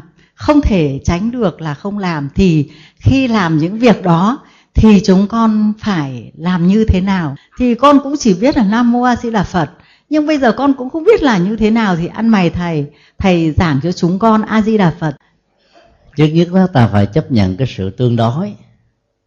Và tương đối được hiểu như là một sự tuyệt đối ở trong cõi đời, có đối đãi này cái câu hỏi nêu ra đó nó là một triết khôn. Ở trong sự tương đối của sát nghiệp làm thế nào để ta giảm cái hậu quả xấu của cái nghiệp sát này? Ở mức ta có thể được. Thì không ăn chay được á, thì à, ta mua các con vật đã được giết chết rồi ở chợ. Về nhà có chiên xào nấu kho. Thì ta không phải là người trực tiếp giết dĩ nhiên ta giết lại lần thứ hai thôi, chứ ta không trực tiếp giết từ lúc nó còn sống. Thì cái nghiệp đó vẫn là nhẹ hơn, phải không à còn nếu mà mình khá giả nữa thì mình mua ở cái quán đó đã là, đã làm sẵn hết trơn rồi mình tới ăn không đó, thì cái nghiệp sát nó sẽ giảm hơn nữa. Còn trực tiếp, ví dụ ờ, những người nông dân nghèo khó đó, chăn nuôi gà vịt, đến ngày dỗ của ờ, người thân đó thì à, họ cắt cổ gà, là giết trực tiếp. Nó ớn lắm không à và cái nghiệp đó nó cũng hết rất là nặng. Còn khi mà ta làm á, mà ta có được cái tâm niệm à, gián tiếp á, thì nó vẫn tốt hơn. Chúng ta thử học cái kinh nghiệm của người ấn độ sống ở vùng duyên hải. Ấy thế mà ta không thể nào tìm thấy dọc theo các bờ biển người ta bán các loài thủy hải sản. Không hề có. Không phải luật pháp không cho phép họ bán nhưng họ không làm việc này. Đó là điều mà mình có thể học hỏi để giảm được một cái nghiệp ở mức độ tương đối. Cái thứ hai là đối với những gia đình ăn mặn đó, thì họ công trừ nhân chia tốt lắm. Họ mua những cái loại mà lớn đó mà vì vậy gia đình ăn ở trong vòng một tuần á, nó chỉ có là một phần của đơn vị sát sinh thôi. Về kết liễu chỉ có một mạng sống. Chứ không ăn những cái con mà nhỏ nhỏ bé bé như Việt Nam, cá kho, lòng tông nhóc nhóc như nhí hoặc là ăn trứng cá, tức là giết từ trong trứng nước rất là nhiều con. Mà nghiệp sát thì rất là nhiều. Mình có cảm giác là cái khẩu vị này nó hấp dẫn người Việt Nam mình còn ăn cái là hột vịt lộn hay là hột gà lộn đấy. Cái cái, cái mầm sống nó đang hình thành được bảy tám chục phần trăm rồi mình giết đó. Và mình có cảm giác là ngon ở trên ờ, cái cái cái sự sống chưa được hình thành. Thì cái đó nó nó tạo ra cái nghiệp nặng hơn. Tức là thỏa mãn khẩu vị ở mức độ khá cao. Còn người ấn độ đó khi họ ăn mặn thì họ ăn những cái loại cá biển nhiều. Lớn đó. Thì một cái con cá nó có trăm ký như vậy là năm bảy chục gia đình đó góp phần vô gián tiếp về cái nghiệp sát một đơn vị sự sống thôi. Đó là một cái điều hay. Cho nên à, ấn độ không có à, cái kiểu mà cá khô, tôm khô, làm mắm miết gì không có mấy cái này. Người ấn độ trên 50% dân số ăn chay trường. Đó là một dân tộc ăn trai lớn nhất thế giới. Ảnh hưởng từ phật giáo đại thừa và trở thành như cái dân hóa tâm linh ở trong ăn uống. Thì người ấn độ đó rất là quý trọng sự sống và họ hạn chế một cách tối đa. Ở tại ấn độ chỉ có những người theo hồi giáo, thi chúa giáo Tin lành và đạo phật ăn mặn. Người ta ảnh hưởng từ đạo phật, ta ăn chay còn người đạo phật đó vẫn tiếp tục ăn mặn.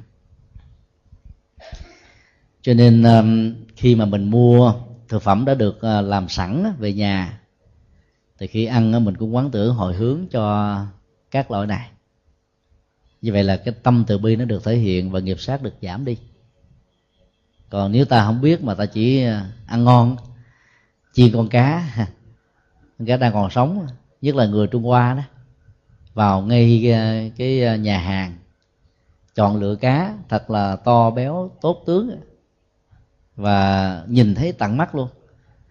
Người ta bắt con cá đó ra bằng cái phật rồi dùng cái con dao thật là bén lát vào. Trong vòng 3 giây là bảy tấm lát. Máu rỉ chảy, thả xuống cái chuỗi dầu sôi. Trong vòng mười mấy giây bốc ra, con cá con còn ngớp và họ ăn vô họ cảm giác là ngon lành như vậy là cái giết đó rất là nhẫn tâm. Thì cái nghiệp đó nó nặng hơn. Cho đó là ăn mà ăn nhẫn tâm mà ăn ác độc thì không ai hơn dân tộc trung quốc. Và cái nghiệp như thế cũng rất là nặng. Còn bây giờ là những người phật tử mình chưa có thể ăn chay về những lý do nào đó thì à, khi mà mình mua những cái vật đã được làm sẵn về rồi nấu kho chiên xào thì ta phải um, quán tử và lòng từ bi.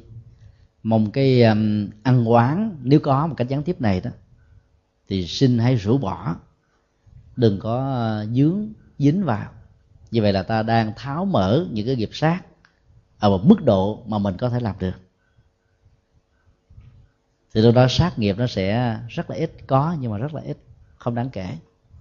Vậy vì đức phật vẫn cho phép là những vị xuất gia trong giai đoạn đầu đấy khi đi à, khắc thực vào mỗi buổi sáng người ta cho gì thì ăn đó.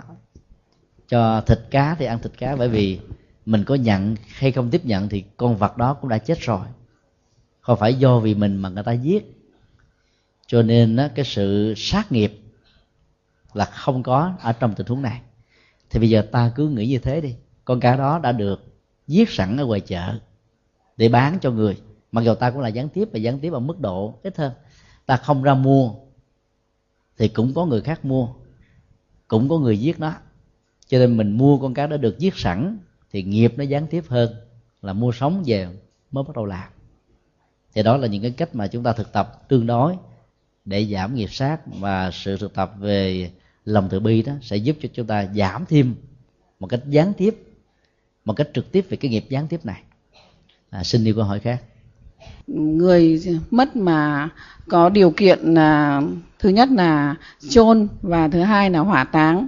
Thế con lại cứ thường nghe mọi người là hỏa táng thì nóng quá. Ờ, trong gia đình chúng con thì có những người gia đình thì ờ, rộng à, có điều kiện thì để mất ở nhà. Nhưng có những gia đình thì lại chặt trội lại phải đến à, nhà tang lễ lại phải đưa vào trong nhà lạnh thế thì có có những người lại nói vào uh, và đưa đưa vào nhà lạnh thì hồn không nhập vào, vào xác được và thì sẽ không có cái điều kiện để mà hộ niệm cho những người đã mất được. Thì không biết là khi người mất thì có có có có ở nhà lạnh thì có được hay như, hay không hay như thế nào thì chúng con còn chưa biết được. Thì hôm nay chúng con xin để thầy giáo hóa cho chúng con, để cho chúng con đoàn về để giáo hóa cho những người thân và trong gia đình. Và mọi người cũng có những, có điều kiện là chưa chưa biết được đến như thầy A Di là Phật đã con bạch thầy ạ. Chúng tôi xin à, giải đáp câu hỏi một năm um, 2006 đó, chúng tôi sang Hoa Kỳ. Thì lúc đó có một vị sư bà vừa mua xong một lô đất ở ờ, thành phố San Jose, chuẩn bị làm nghĩa trang Phật giáo đầu tiên tại Hoa Kỳ. Hôm đó chúng tôi được thỉnh mời đến để ờ, đặt chân ở trên lô đất mới. Thì có khoảng vài chục phật tử đi theo. Thì ờ, sư bà cũng có phân lô ở trên lô đất đó thì có tượng à, đức phật a di đà tượng à, đức địa tạng. Thì cái khu vực phân lô đó thì cái giá cả nó cũng có khác biệt chút xíu. À, chỗ nào mà gần tượng phật đó tức là ngay cái khu trung tâm đó mà thì giá nó cao hơn. Thì các phật tử có mặt ngày hôm đó là đăng ký liền sư bà ơi cho con để cái ngày địa tạng nhau à, có người nói cho con để cái ngày di đà để khi con chết đó, có hai ngày chăm sóc. thì ngày hôm đó chúng tôi nghe thôi chứ không có nói gì hết trơn. Thì mời đi à, coi đất thì mình đi coi. Chứ cô không có phân tích để làm gì. Nhân tiện đây do câu hỏi, chúng tôi xin chia sẻ thêm. Cái nỗi sợ hãi và cái nỗi quan tâm của chúng ta sau khi chúng ta chết đó là cái bệnh của người còn sống. Ví dụ các phật tử đó thì lo rằng là nếu mà mình nằm ở cái lô đất mà xa ngày địa tạng, các ngày địa tạng không quan tâm đến mình. Mình lấy cái tâm hạn lượng của mình để đánh giá cái vô hạn lượng của các vị bồ tát đúng không ạ? Làm như thể các ngài á, là còn trọng thân sơn gần mình mình cứu, xa mình phải đi. Các ngài cứu chúng ta không bằng cách là giữ cái xác hay là cái hồn của chúng ta chỗ đó, mà giúp chúng ta hiểu được vô thường chung ngã để chúng ta đi sớm. Chỉ còn cái xác ở lại thôi, chứ không còn cái hồn đâu mà lúc cái tâm mà nó đã thoát ra khỏi rồi còn cái gì nữa đâu mà sợ. Có gần có xa nữa đó là chuyện khi ta còn sống thôi. Khi ta chết rồi không còn gần còn xa gì hết á. Chỉ còn một chuyện duy nhất là mang theo gánh nghiệp ba sinh theo ta như bóng theo hình không buông đó. Cái đó là cái quan tâm quan trọng nhất. Thì tương tự về vấn đề cảm giác đó nóng và lạnh cũng như vậy có người nghĩ là thiêu là nóng có người nói là chôn á, là lạnh. Nếu cái vùng đất đó nó có nước ở bên dưới. Như vậy là cái thi thể đó nó sẽ bị các loài côn trùng nhỏ nhỏ cắn rút vô. Giống như con cá mà nó cắn một cái gì đó, ăn hoài ăn hoài, cơ thể mình nó sẽ bị rã, nát và hư. Thì lúc đó người đó sẽ tưởng tượng rằng là đau nhất vô cùng. Như vậy là cái tưởng tượng về cảm giác nóng và lạnh là của người còn sống, còn người chết là còn nữa đâu nữa mà tưởng tượng do đó, theo truyền thống của phật giáo, thì sau khi chết ta nên thiêu. Và khi thiêu xong rồi đó, ta nên thải tro cốt đó xuống sông biển, không nên giữ lại một cái gì. Đó là cách tốt nhất. Là bởi vì thi thể hay là cái dấu hiệu còn lại của thi thể là tro cốt đó, là cái mà con người có khuynh hướng bám víu và cho nó là chính mình. Cho nên cái cơ hội mặc dù nó không nhiều, vẫn có thể dẫn đến sự bám víu. Thì đó là cái tốt nhất. Còn nóng lạnh là không có nữa đâu để mà sợ. Giả sử tâm thức người đó vẫn còn đang lẳng quẩn xung quanh thì cũng không còn nóng và sợ. Nóng và sợ là trên cái thân thể này. Khi các thần kinh nó có ba hệ thống, thần kinh gọi là ngoại biên chĩa từ à, cái cấu trúc xương sống ra bên ngoài để cho ta tiếp nhận à, rồi thần kinh à, trung khu, thần kinh cảm giác là từ ở ngoài vào bên trong. Mà khi một con người được gọi là chết lâm sàng này thì tất cả các hệ thống thần kinh này đã ngưng hoàn toàn, còn đâu cảm giác mà biết rằng là mình lạnh, mình nóng, mình đau, mình khổ, mình buồn, không có nữa. Cho nên không nên để cho nỗi sợ và mối quan tâm đó nó lo lắng dẫn đến cái sự khủng hoảng ở trong tái sinh.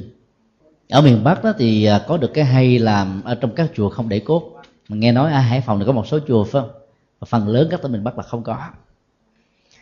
Trong nam đó kể từ à, khi mà cái nghĩa trang tại trung tâm thành phố nằm ở công viên um, Lê Văn Tám bây giờ đó được giải thể để làm um, cái nơi vui chơi tập thể dục thì lúc đó cái phong trào mà để cốt đó, bắt đầu nó có mặt. Thì bây giờ thì có khoảng vài chục ngôi chùa tại Sài Gòn để cốt. Nó tạo ra một cái à, phong trào mới mà theo chúng tôi thì nó không hay. Phần lớn thì người Việt Nam mình là thích uh, chôn. Bây giờ đất ngày càng nhỏ hẹp lại không còn chỗ để mà chôn nữa. Chôn đó thì thi thể vẫn còn. Cái cơ hội bị chấp dính nó nhiều hơn là thiêu cho nên là phật tử ta nên mạnh dạng. Mình phải có ý thức từ ngay bây giờ để khi ta thiêu ta không còn nổi gì để sợ nữa thì ta sẽ thoát khỏi cái sự dướng díu ở trong tái sinh. Còn trong tình huống của câu thứ hai đó nó cũng có một cái nỗi lo. Ở chỗ đó, là chết mà để ở trong nhà xác thì xác và hồn không nhập với nhau là một thì làm sao cúng kính được? Nếu cái hồn nào không nhập vào xác được á, thì ta phải mừng chứ không có buồn. Lúc đó, đó là tâm thức sẽ đi tái sinh. Không còn nhập nữa là tái sinh. Mà lễ cầu siêu trong đạo phật là mong cho người đó không trở về. Bao gồm thứ nhất là không về nhà không về với cái thân. Hai cái đó phải tách ly. Mà bây giờ cái phong tục tập quán của trung quốc cụ thể là nho giáo ảnh hưởng đến đạo phật làm hư hết đạo phật. Ví dụ khi ta làm lễ mở cửa mã ba ngày sau khi chôn, ta rước hương linh về nhà để thờ.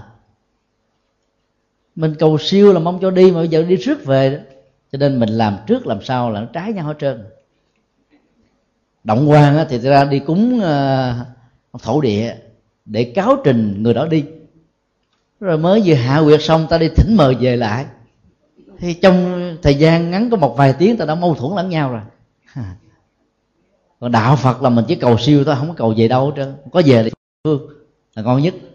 Còn nếu mà chưa đủ cái tiêu chuẩn để về đó thì tái sanh làm người. Cho nên là không có thỉnh hương linh về nhà gì cả. Mà thỉnh hương linh đi. Đi càng sớm càng tốt càng nhanh càng có lợi. Còn kéo dài thêm một ngày một giây phút nào đó là hương linh bị khổ đau còn việc mà ta thờ các ờ, hư linh ở nhà thì nên mang tính cách là kỷ niệm thôi, chứ đừng có cúng quải. Không tốt. Kỷ niệm để ta nhớ rằng là khi còn sống hư linh này đã từng đóng góp cho gia tộc này. Những điều tốt abc bây giờ con cháu còn lại nhìn thấy cái di ảnh của người xưa cố gắng phấn đấu để đừng dẫn đến tình trạng cha làm thầy con đốt sách là bất kính với ông bà. Cái đó là cái ta học chứ phải là ta thờ phượng để mà ông bà được ăn ở với mình. Nên mình phải sửa lại cái quan niệm. Để um, thi thể ở trong à, nhà xác thì sự hộ niệm nó hơi bị trở ngại thật.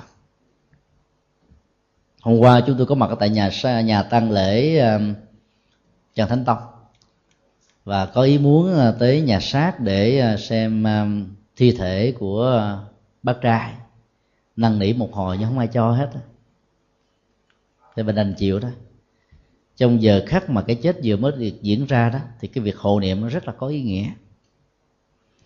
Cho nên chúng tôi đề nghị đó khi mà mình nhìn thấy hoặc là được bác sĩ cho biết là người thân của mình đó, sẽ khó có thể qua khỏi tình huống của cái chết đó đừng tiếc nuối mà để già, để ở bệnh viện. Bởi vì khi cái chết mà diễn ra bệnh viện là ta không được mang về. Ta phải làm rất nhiều thủ tục. Mà trong khi sau cái chết diễn ra là ta phải cần hộ niệm liền. Mang về trước để bạn tốt hơn. Còn có nhiều người ta kỵ, ta không muốn đem về nhà, ta sợ ảnh hưởng đến gia tộc, chuyện đó là không có. Mà để nhà xác như thế, thì đâu có ai hộ niệm được, mà cũng không cho phép để hộ niệm thì nó vẫn ảnh hưởng một phần nào đó đến sự ra đi. Cho nên à, ta phải rũ bỏ các quan niệm mê tín thì mình mới giúp và hỗ trợ cho người ra đi ra đi đúng cái chỗ họ cần phải về. Đó là tái sinh. Cái thời gian à, bao nhiêu lâu thì ta bắt đầu được liệm. Vì Trung Quốc dựa vào học thuyết theo dân gian cho rằng đó là ngày quyền trang 8 tiếng hoàn toàn không có cơ sở dữ liệu của kinh điển. Ngày hôm qua thì chúng tôi có đề nghị gia đình là đừng nên bận tâm. Theo à, cái ngày giờ coi của bất kỳ ai họ mới nói này, các chùa ở miền bắc coi mà. Chứ tôi nói cãi các chùa. Mình là đệ tử phật thì mình phải theo phật. Vì các cái coi như thế nó không phải của phật giáo của nho giáo, ảnh hưởng thôi. Làm cho ta lẫn lộn, cái đó là của đạo phật rồi vì sợ kỹ đó cho nên để đến chết rồi và hai ngày sau mới bắt đầu được ờ, được liệm. Vì ờ, con cái ờ, trực hệ đó, thì cái quyết định cao hơn là cháu. Thì chúng tôi chỉ thuyết phục mà không được thì thôi, mình cũng chấp nhận theo. Do đó là chúng ta đừng có kiên cử và kỵ ngày, kỵ giờ gì hết trơn á. Đạo phật không có kỵ mấy cái đó. Vì chúng ta hiểu rất rõ là mỗi người nó có cái hệ nhân quả riêng nó chỉ có một cái cộng hưởng rất nhỏ thôi chứ không thể thay thế ảnh hưởng trực tiếp được. Còn dân gian người, người ta nói nhiều nhiều thứ mà không có cơ sở khoa học gì có lý đâu mà ta ta phải tin. Ví dụ người ta nói là nếu mà cái người nào kỵ tuổi á, tứ hình xung trong 12 con giáp thì nó có ba ba ba nhóm tứ hình xung ví dụ dần thân tỵ hệ tý ngọ mẹ dậu thìn tuất số mùi mà người chết và cái người sống mà cùng cái ờ, nhóm tứ hình xung như vậy thì khi liệm là người đó phải ra khỏi nhà. Những người con cháu ra khỏi nhà. Hoặc là lúc mà đưa thi thể vào trong cái quan tài là phải nhìn mặt chỗ khác. Có gì đâu mà phải sợ như thế. Mình phải hiểu như thế này. Khi còn sống đó, nếu người chết là cha mẹ ông bà của những người còn con cháu thương con cháu thì nếu chưa được siêu thì các ông bà sẽ đi theo hộ vệ chứ có đâu mà đi hại đâu mà sợ. Tình cảm của người đâu phải ờ, chỉ có tích tắc của sanh và tử là có thể thay đổi được. Mà ta cũng không cần ông bà gia hộ cho mình. Các phật tử khi mà cầu nguyện van vái, đừng có cầu, ông bà ơi, hãy về gia hộ cho con cháu chúng con. Chúng ta ích kỷ lắm. Để ông bà siêu sinh chứ. Ta cầu ông bà về và giữ cái nhà giữ cho gia tộc này làm sao ông bà được siêu? Cho nên ta cầu là ông bà ơi nếu ông bà có thương con cháu thì ông bà hãy đi theo phật đi tái sinh. Ta phải đổi lại hết và ta phải có trách nhiệm với mình trách nhiệm với người quá cố. Cho nên à, đừng sợ là cái hồn là nó không nhập vào trong cái xác không nhập vào càng tốt. Cái tâm thức đó nó, nó cần phải có có có yêu cầu để ra đi theo nghiệp. Bởi vì chết không phải là hết mà không đi được thì khổ đau vô cùng. Nói tóm lại đó là ta nên à, tổ chức cái lễ tẳng liệm tùy theo cái sự thuận lợi ví dụ, nếu trong gia đình không có ai ở xa, thì như vậy ta đâu có cần phải kéo dài thêm một, hai ngày nữa để chờ đợi. Thì ta cứ tổ chức theo sự thuận lợi thôi. Vấn đề là sau cái chết diễn ra ta phải hộ niệm cho người đó rũ bỏ. Để cái thi thể một mình như thế mình hỗ trợ bằng cách nào? Khó. Thì đó là điều à, ưu tiên đầu tiên. Điểm thứ hai đó là đừng quá tin vào năm tháng ngày giờ trùng tan tam tan vân vân. Và cũng đừng đi coi ngày giờ gì hết trơn ở đâu hết trơn ta cứ tổ chức bình thường. Đừng có sợ. Nếu quý vị không tin đó, quý vị đi năm chùa thì quý vị sẽ có được năm ngày giờ tẩn liệm và chôn khác nhau. Trong khi đó chỉ có một cuốn sổ giống nhau. Quý vị hỏi tại sao? Có lẽ là nhiều người coi ngài sẽ không tiện để nói. Chúng tôi làm trụ trì từ năm 92 nay là 16 năm rồi, phải không ạ? Nói với vị mốt là đừng có nói ông thầy này sao mà hơi thế này thế kia. Thường các chùa ta coi nó phải thuận cái giờ mà các thầy có ở chùa để đi tụng kinh cái chùa đó có một nhà sư. Mà nhà sư đi xa chưa có về chiều 2 giờ ông mới có mặt. Mà mình muốn luyện buổi sáng sao được cho nên ông phải coi là 3 giờ chiều. Tại vì các nhà sư đâu có tin mấy thứ này đâu tại quần chúng người ta mê quá phải chiều theo. Nói để cho ta an tâm vậy, vậy lúc mà đang khủng hoảng của cái chết á có phân tích nhân quả gì nó không lọt vô lỗ tai nổi. Cô phải dở sổ ra bấm cũng coi đàng hoàng. Cho ta có niềm tin. Nhưng mà cái giờ quy định vẫn là cái giờ thuận lợi cho các nhà sư đi thôi. Chứ làm sao đi? Có muốn đi đi cũng không được. Ở trong sài gòn đó, phần lớn các cái giờ liệm á, là 8 giờ chứ 2 giờ chiều hay là 5 6 giờ tối. Giờ đó các nhà sư không có đi học. Không có đồng niệm ở các chùa mới có rảnh thời giờ để mà đi. Bữa nay bật mí rồi, quý vị đừng có tố cáo vô đó là lý do tại sao năm chùa coi khác nhau. Nếu các nhà sư mà tin vào cái này thì các nhà sư không đi đúng theo lời Phật dạy. Cho nên ta phải hiểu đó, sự tiện dụng là chính. Do vậy, nếu con cháu mà làm ăn có trục trặc đừng có mê tín mà nghĩ rằng do ông bà ta chết vào năm tháng ngày giờ abc nào đó, cho nên dẫn đến cái sự lận đận này ai tin và nghĩ như thế, đang tạo nghiệp hàm oan cho ông bà cha mẹ của mình. Cho nên mình phải chịu một cái hậu quả là tội và những cái chuyện hàm oan khác. Người chết không thể tự giải quan cho mình được. Mà mình cứ trút đổ cái trách nhiệm cho người đó thôi. Cái đó làm ăn thua lỗ. Trong một năm nay đó, các doanh nghiệp là chết dài dài.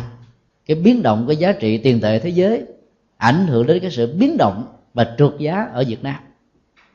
Cái thời điểm mà ta nhập hàng ở nước ngoài về ví dụ cách đây vài ba tháng đi, thế đó là 19 triệu mấy trăm đồng cho một ngàn đô. Bây giờ mình bán hàng ra nó tuột xuống còn có 16 triệu mấy. Như vậy dù mình bán có lời đi nữa tính ra cái giá đô hay là giá vàng ta vẫn lỗ.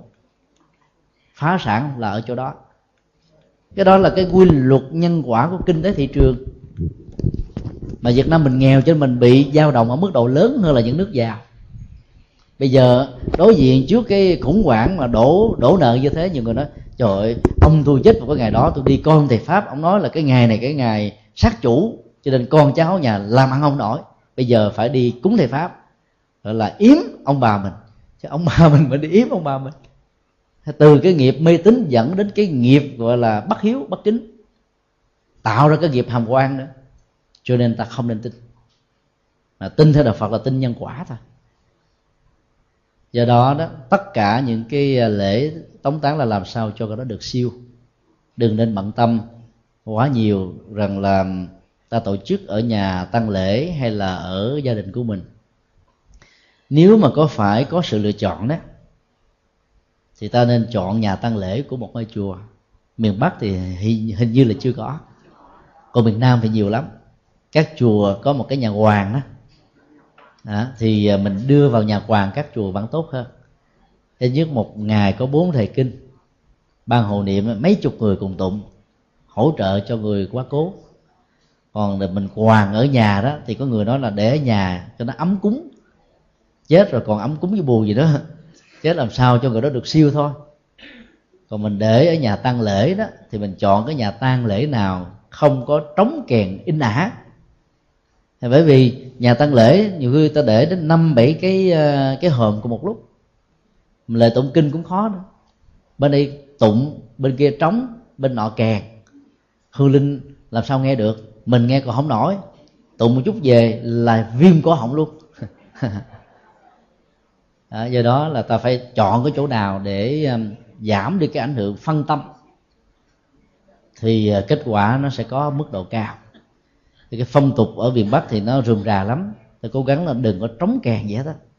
Là phật tử ta không nên tổ chức trống kèn. Có ai nói cái bà đó bà giàu bà keo quá thì cãi họ. Tôi không keo thì tôi biết rồi chứ còn họ nói đâu ảnh hưởng tới mình đâu. Mình tổ chức à, tụng niệm bái sám và nếu tốt nữa đó thì ta thỉnh mời một thầy về để thuyết pháp.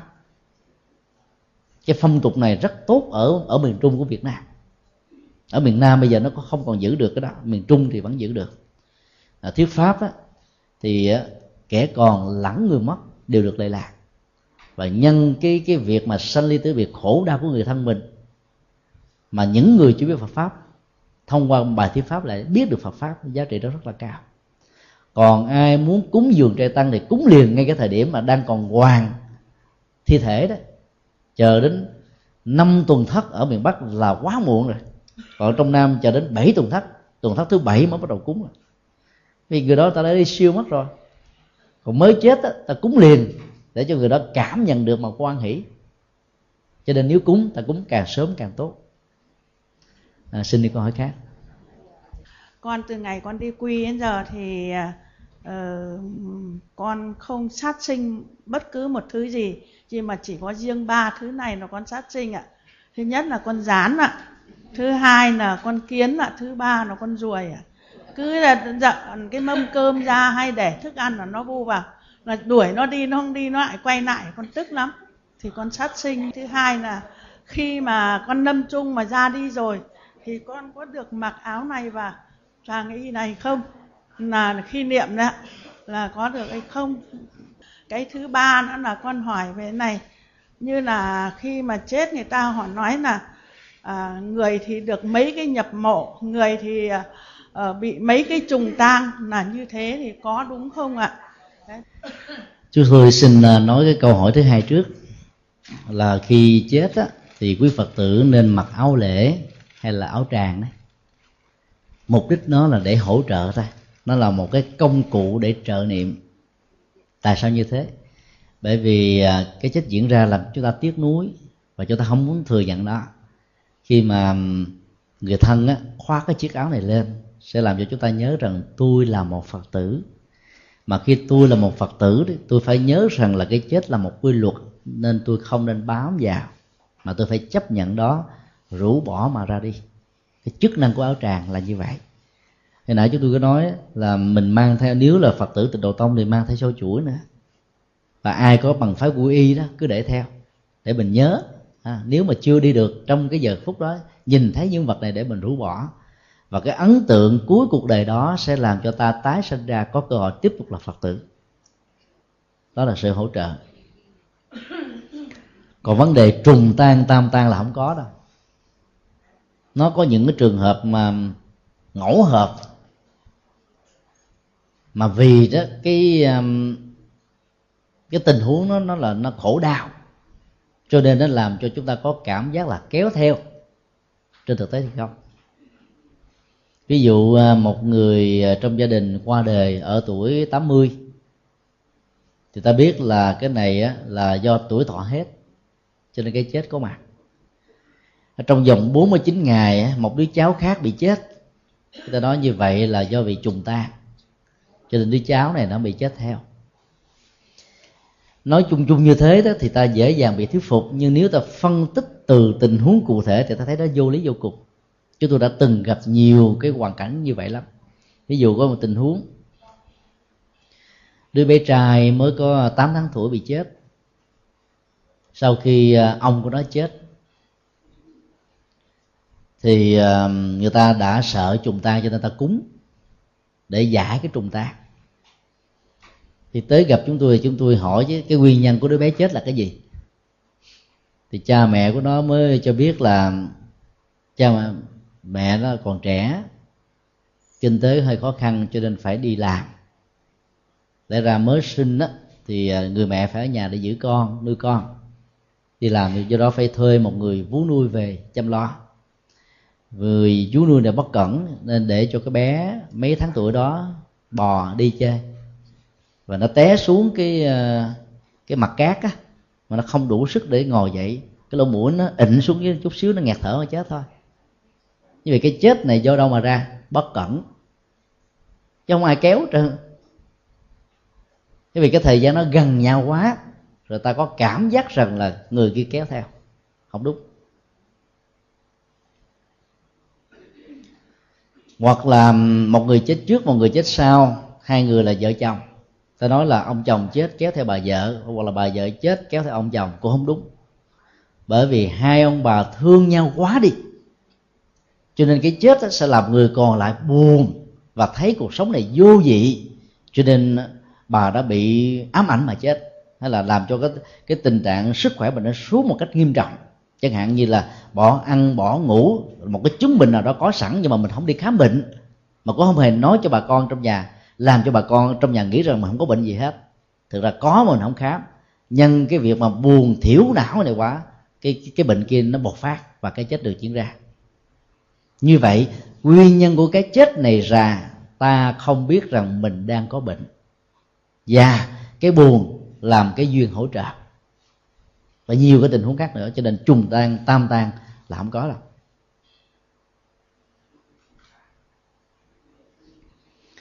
Còn đối với à, câu hỏi một đó,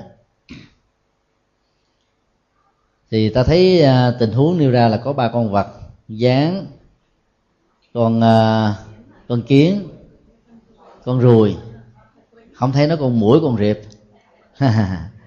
Như vậy là mình cũng đã có cái cách ở trong nhà để cho mũi và rệp không có mặt để mình khỏi phải giết nó. Ta chỉ cần áp dụng công thức tương tự đối với ba con này ở cái nước nông nghiệp á, thì ta biết là khí hậu nó ẩm thấp. Mưa gần như là 6 tháng một năm. Mà ẩm thấp nhiều đó thì những con vật này nó sanh sôi nảy nở rất là nhiều. Nhanh. Bây giờ để tránh cái tình trạng sát nghiệp đối với nó đó thì nhà mình có lưới đi. Vệ sinh ở cái khu ờ, vệ sinh thật là sạch. Rồi ở cái nhà bếp đó, cũng hết sức là sạch sẽ. Thì bây giờ dán là sao có được tại vì mình để đồ đặt nhiều quá nó mới phát sinh. Chuột cũng vậy rồi cũng vậy. Bây giờ mình làm thêm cái màn mỗi cái cửa sổ cái cửa cái đều có cái màn che hết. Mỗi cái à, la phong à, đều có cái màn che. Cái cửa và khoảng cách của nó so với mặt đất đó, chừng khoảng chừng à, chưa được một phân một cm thì làm sao mà có con cá nào nó chui vô được? Nó không chui được từ phía bên ngoài và vệ sinh bên trong sẽ làm cho chúng không có mặt. Thì như vậy, ta khỏi phải phát khởi cái tâm sợ hay tâm sân, dẫn đến một cái sát nghiệp mà mình có cảm giác là mình rất là khó chịu, vân vân. Chúng tôi cho rằng đây là một cái cái cách tốt nhất để ờ, chúng ta loại trừ chúng. Còn nhà nào có chuột nhiều đó, sau khi ta phòng ngừa hết cái nguyên nhân đó mà nó vẫn còn một vài con nào còn lại đó thì ta có thể làm cái bẫy. Khi chúng được vô trong cái ờ, cái lòng bẫy rồi đó, thì mình đem tới một cái nơi nào xa năm mười cây số ruộng đồng mình thả nó ra. Như vậy ta còn có được cái phước phóng sinh.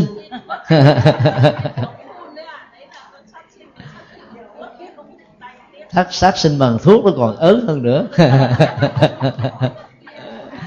Thắt sinh bằng thuốc nó chết đau, chết đớn hơn nữa không à cho nên mình cố gắng là mình làm sao á, tạo ra một cái không gian sạch để cho chúng không có phát sinh, thì nghiệp sát không có. Còn đã lỡ có rồi đó, thì ta bắt chúng đem đi chỗ khác. Nói chung là mình giảm một cách trực tiếp thì tốt. Còn những cái nghiệp sát mà nó thuộc về tự vệ đó, mình không giết nó thì nó giết mình, thì đành phải giết thôi. Thì trong lúc giết như vậy thì mình cũng phải hồi hướng cho nó, mong nó đừng có uất hận mình cái vấn đề quy luật sinh tồn thì hơi khó nói tuy nhiên cũng có cách để chúng ta giảm được cái nghiệp sát ở mức độ tối đa là không phát xuất từ cái tâm sân và sợ hãi thì ta sẽ bớt được phần nào bây giờ chắc là xin một câu hỏi cuối cùng thôi à. yeah. a di đà phật thì để cho um, chị em phật tử đạo hữu có công có việc của gia đình. Thế nhưng mà chúng con đi uh, tụng kinh niệm phật thì có những gia đình phật tử. Thì bản thân khi phật tử đó khi còn sống thì cứ hẹn hò với chúng con là khi nào chúng tôi lâm chung thì các bà đi lễ cho chúng tôi. Đấy thì khi mà bà có những Phật tử người ta yếu quá rồi mà người ta cũng đã coi cho cái thời kỳ là mệt quá rồi.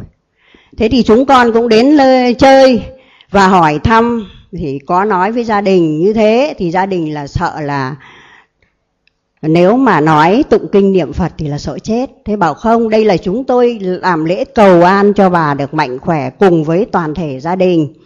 Thế thì con muốn là thầy giáo hóa cho chúng con là trước khi mà những ờ, người mà sắp qua đời mà được các Phật tử đến mà niệm Phật, hoặc là vỗ về, thí dụ, nói vào tai là phải tụng kinh niệm Phật đi, nhớ niệm Phật đi, thì là gia đình con cái là cứ sợ là là bảo là để bà chết. Thế cho nên là chúng con là cũng rất thương Phật tử. Nhưng không biết làm gì hơn, cứ để đến lúc chết thật rồi thì mới mời các phật tử đến tụng kinh niệm phật. Thì trong lòng con rất hay hào mắt là khi phật tử cùng đi lễ và cứ nói các bà khi chúng tôi tôi có làm sao thì các bà đến lễ cho chúng tôi nhá. Ấy thì a di đà phật con xin hỏi đây một điều đó ạ. À, ta chia ra hai tình huống. Hộ niệm trước khi chết hộ niệm sau khi chết. Trong thời gian à, cái chết diễn ra một cách từ từ đó thì việc hộ niệm có kết quả rất tốt thứ nhất là làm cho người đó bớt đi cái trạng thái cô đơn và sợ hãi. Có những người bạn đồng tu đồng học và họ thỏa mãn được ước nguyện cuối đời. Nhưng um, ở những nơi xa xôi hẻo lánh á, thì việc là thỉnh mời các nhà sư hết sức là khó khăn.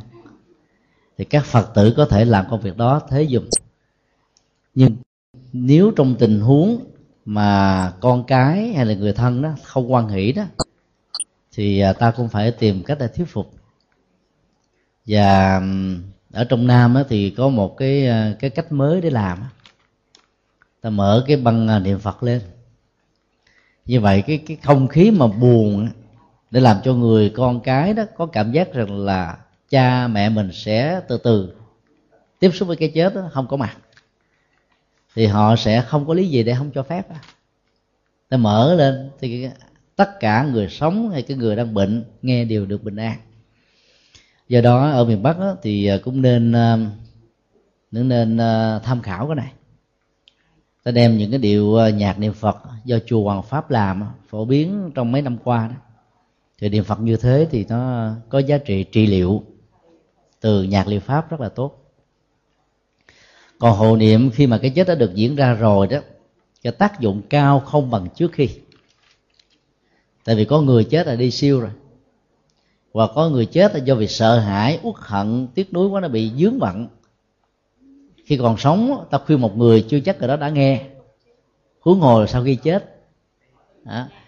cái cái nỗi ám ảnh về cái chết và bám víu vào nó làm cho người ta quên đi những cái khác, khi bệnh cũng như thế. Do đó nó, là giá trị của hộ niệm phải được diễn ra trước khi. Còn sau khi là cái ta làm vớt phát thôi trong cái tình huống mà người này vẫn chưa đi được. Do đó là những người phật tử thì à, để cho cái chết diễn ra nhẹ nhàng, thì ta bớt đi cái phần à, di chúc. Di chúc càng nhiều chướng càng nhiều. Và nếu ai có di chúc thì sau khi làm di chúc rồi, hoặc là bằng dân bản, có luật pháp bảo hộ, hay là bằng lời miệng, thì đừng nên bận tâm và lo lắng về nó nữa. Chứ có nhiều người đó hơi trách nhiệm cao quá. Đã di chúc rồi mà sợ rằng con cháu mình không làm theo cho nên bám theo thì không sinh không có siêu được. Cho nên khi mình là phật tử thì mình đừng có ờ, mong cầu nhắn gửi nhiều phật tử tội lắm. Rồi tới chùa quý mến ngôi chùa nào đó, đó thì nhắn nhắn nhủ như thế này thầy ơi mốt tôi chết đó, thì ráng tụng kinh cho tôi nha. À, có người thích kinh địa tạng đó thầy ơi ráng hộ niệm tôi bằng một cái thời kinh địa tạng. Khi chết đó, rồi cái tiết cái này mặc dù cái tiết về tốt, nhưng mà bản chất của cái tiết nó sẽ cản trở sự tái sinh. Cho nên họ cứ trông chờ. Ông thầy tới tụng kinh mà ông thầy ông bận, ông đi ra nước ngoài mất tiêu ở đây đầu tụng kinh. Chờ hoài ông thấy cho nên không siêu nổi. Do đó là là phật tử ta đừng nên có những cái lời nhắn gửi như vậy. Nếu có nhắn gửi thì nhắn gửi chung chung. Ai tụng kinh cũng được, chứ không phải là phải ông là thầy a hay là sư cô b mới được hoặc là ta cũng đừng nhắn gửi là à, mẹ mà có chết thì con nhớ về thăm mẹ nha. Đừng có. Nó có thăm thăm không sao chứ lúc đó mình chết rồi mình còn gì nữa biết đâu sợ. Biết gì đâu nữa lo. Cho nên để cái chết nó diễn ra theo quy luật tự nhiên của nó. Và cái vấn đề quan trọng là ta giữ cho tâm mình được bình thản thôi. Đó là cách tốt nhất. Luôn tiện đây chúng tôi xin nói thêm một cái phần nhỏ về cái vấn đề à, ta hiến tặng những cái chi phần của cơ thể đó, đó, thì nó là có một cái dạng như là di chúc mà, phải không à di chúc hiến phần. Thì ai đã phát tâm làm việc đó thì mình nghĩ rằng là mình đang hành bồ tát đạo để sau khi cái động tác phát tâm, hiến sát cho khoa học, không làm cho ta bị tiếc nuối khi mà thi thể này được sử dụng vào bất kỳ mục đích gì. Đã phát nguyện rồi là không tiếc nuối nữa. Và cái lời phát nguyện đó đánh dấu rằng tôi không còn là sở hữu chủ sau khi tôi qua đời. Tôi có thể còn khi tôi còn sống nè. Thì lúc đó đó, cái thi thể này thay vì nó trở thành vật vô dụng, thì nó trở thành là vật hữu dụng và người đó sẽ tái sanh sớm hơn. Di chúc mà mình không bám vào cái hơi thở này nữa đó, nó sẽ làm cho mình không còn tiếc nuối, không còn đánh đồng cái thi thể này là mình nữa. Còn ai đó mà có tâm do dự khi thế này, khi thế khác tặng ta xong rồi tiếc thì đừng có nên hiến sát khoa học. Lỡ tặng rồi mà tai nạn diễn ra nó không tôi không muốn bây giờ không nói được bằng miệng được. Cứ bám theo cái thể.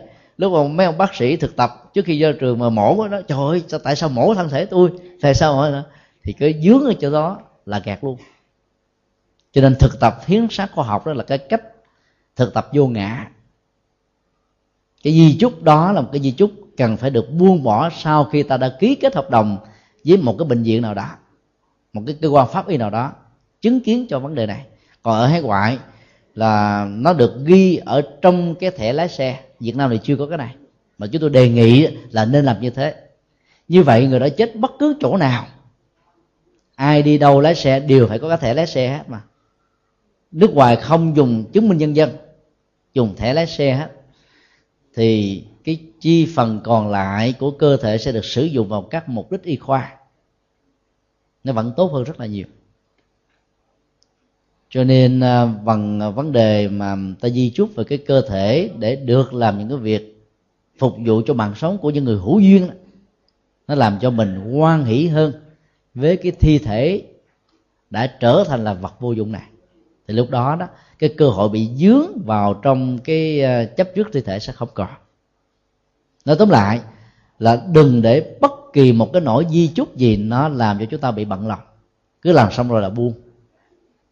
Và tốt nhất là nên cân phân định đoạt khi ta còn khỏe mạnh. Là tốt nhất để mọi thứ nó được diễn ra một cách rất là an toàn.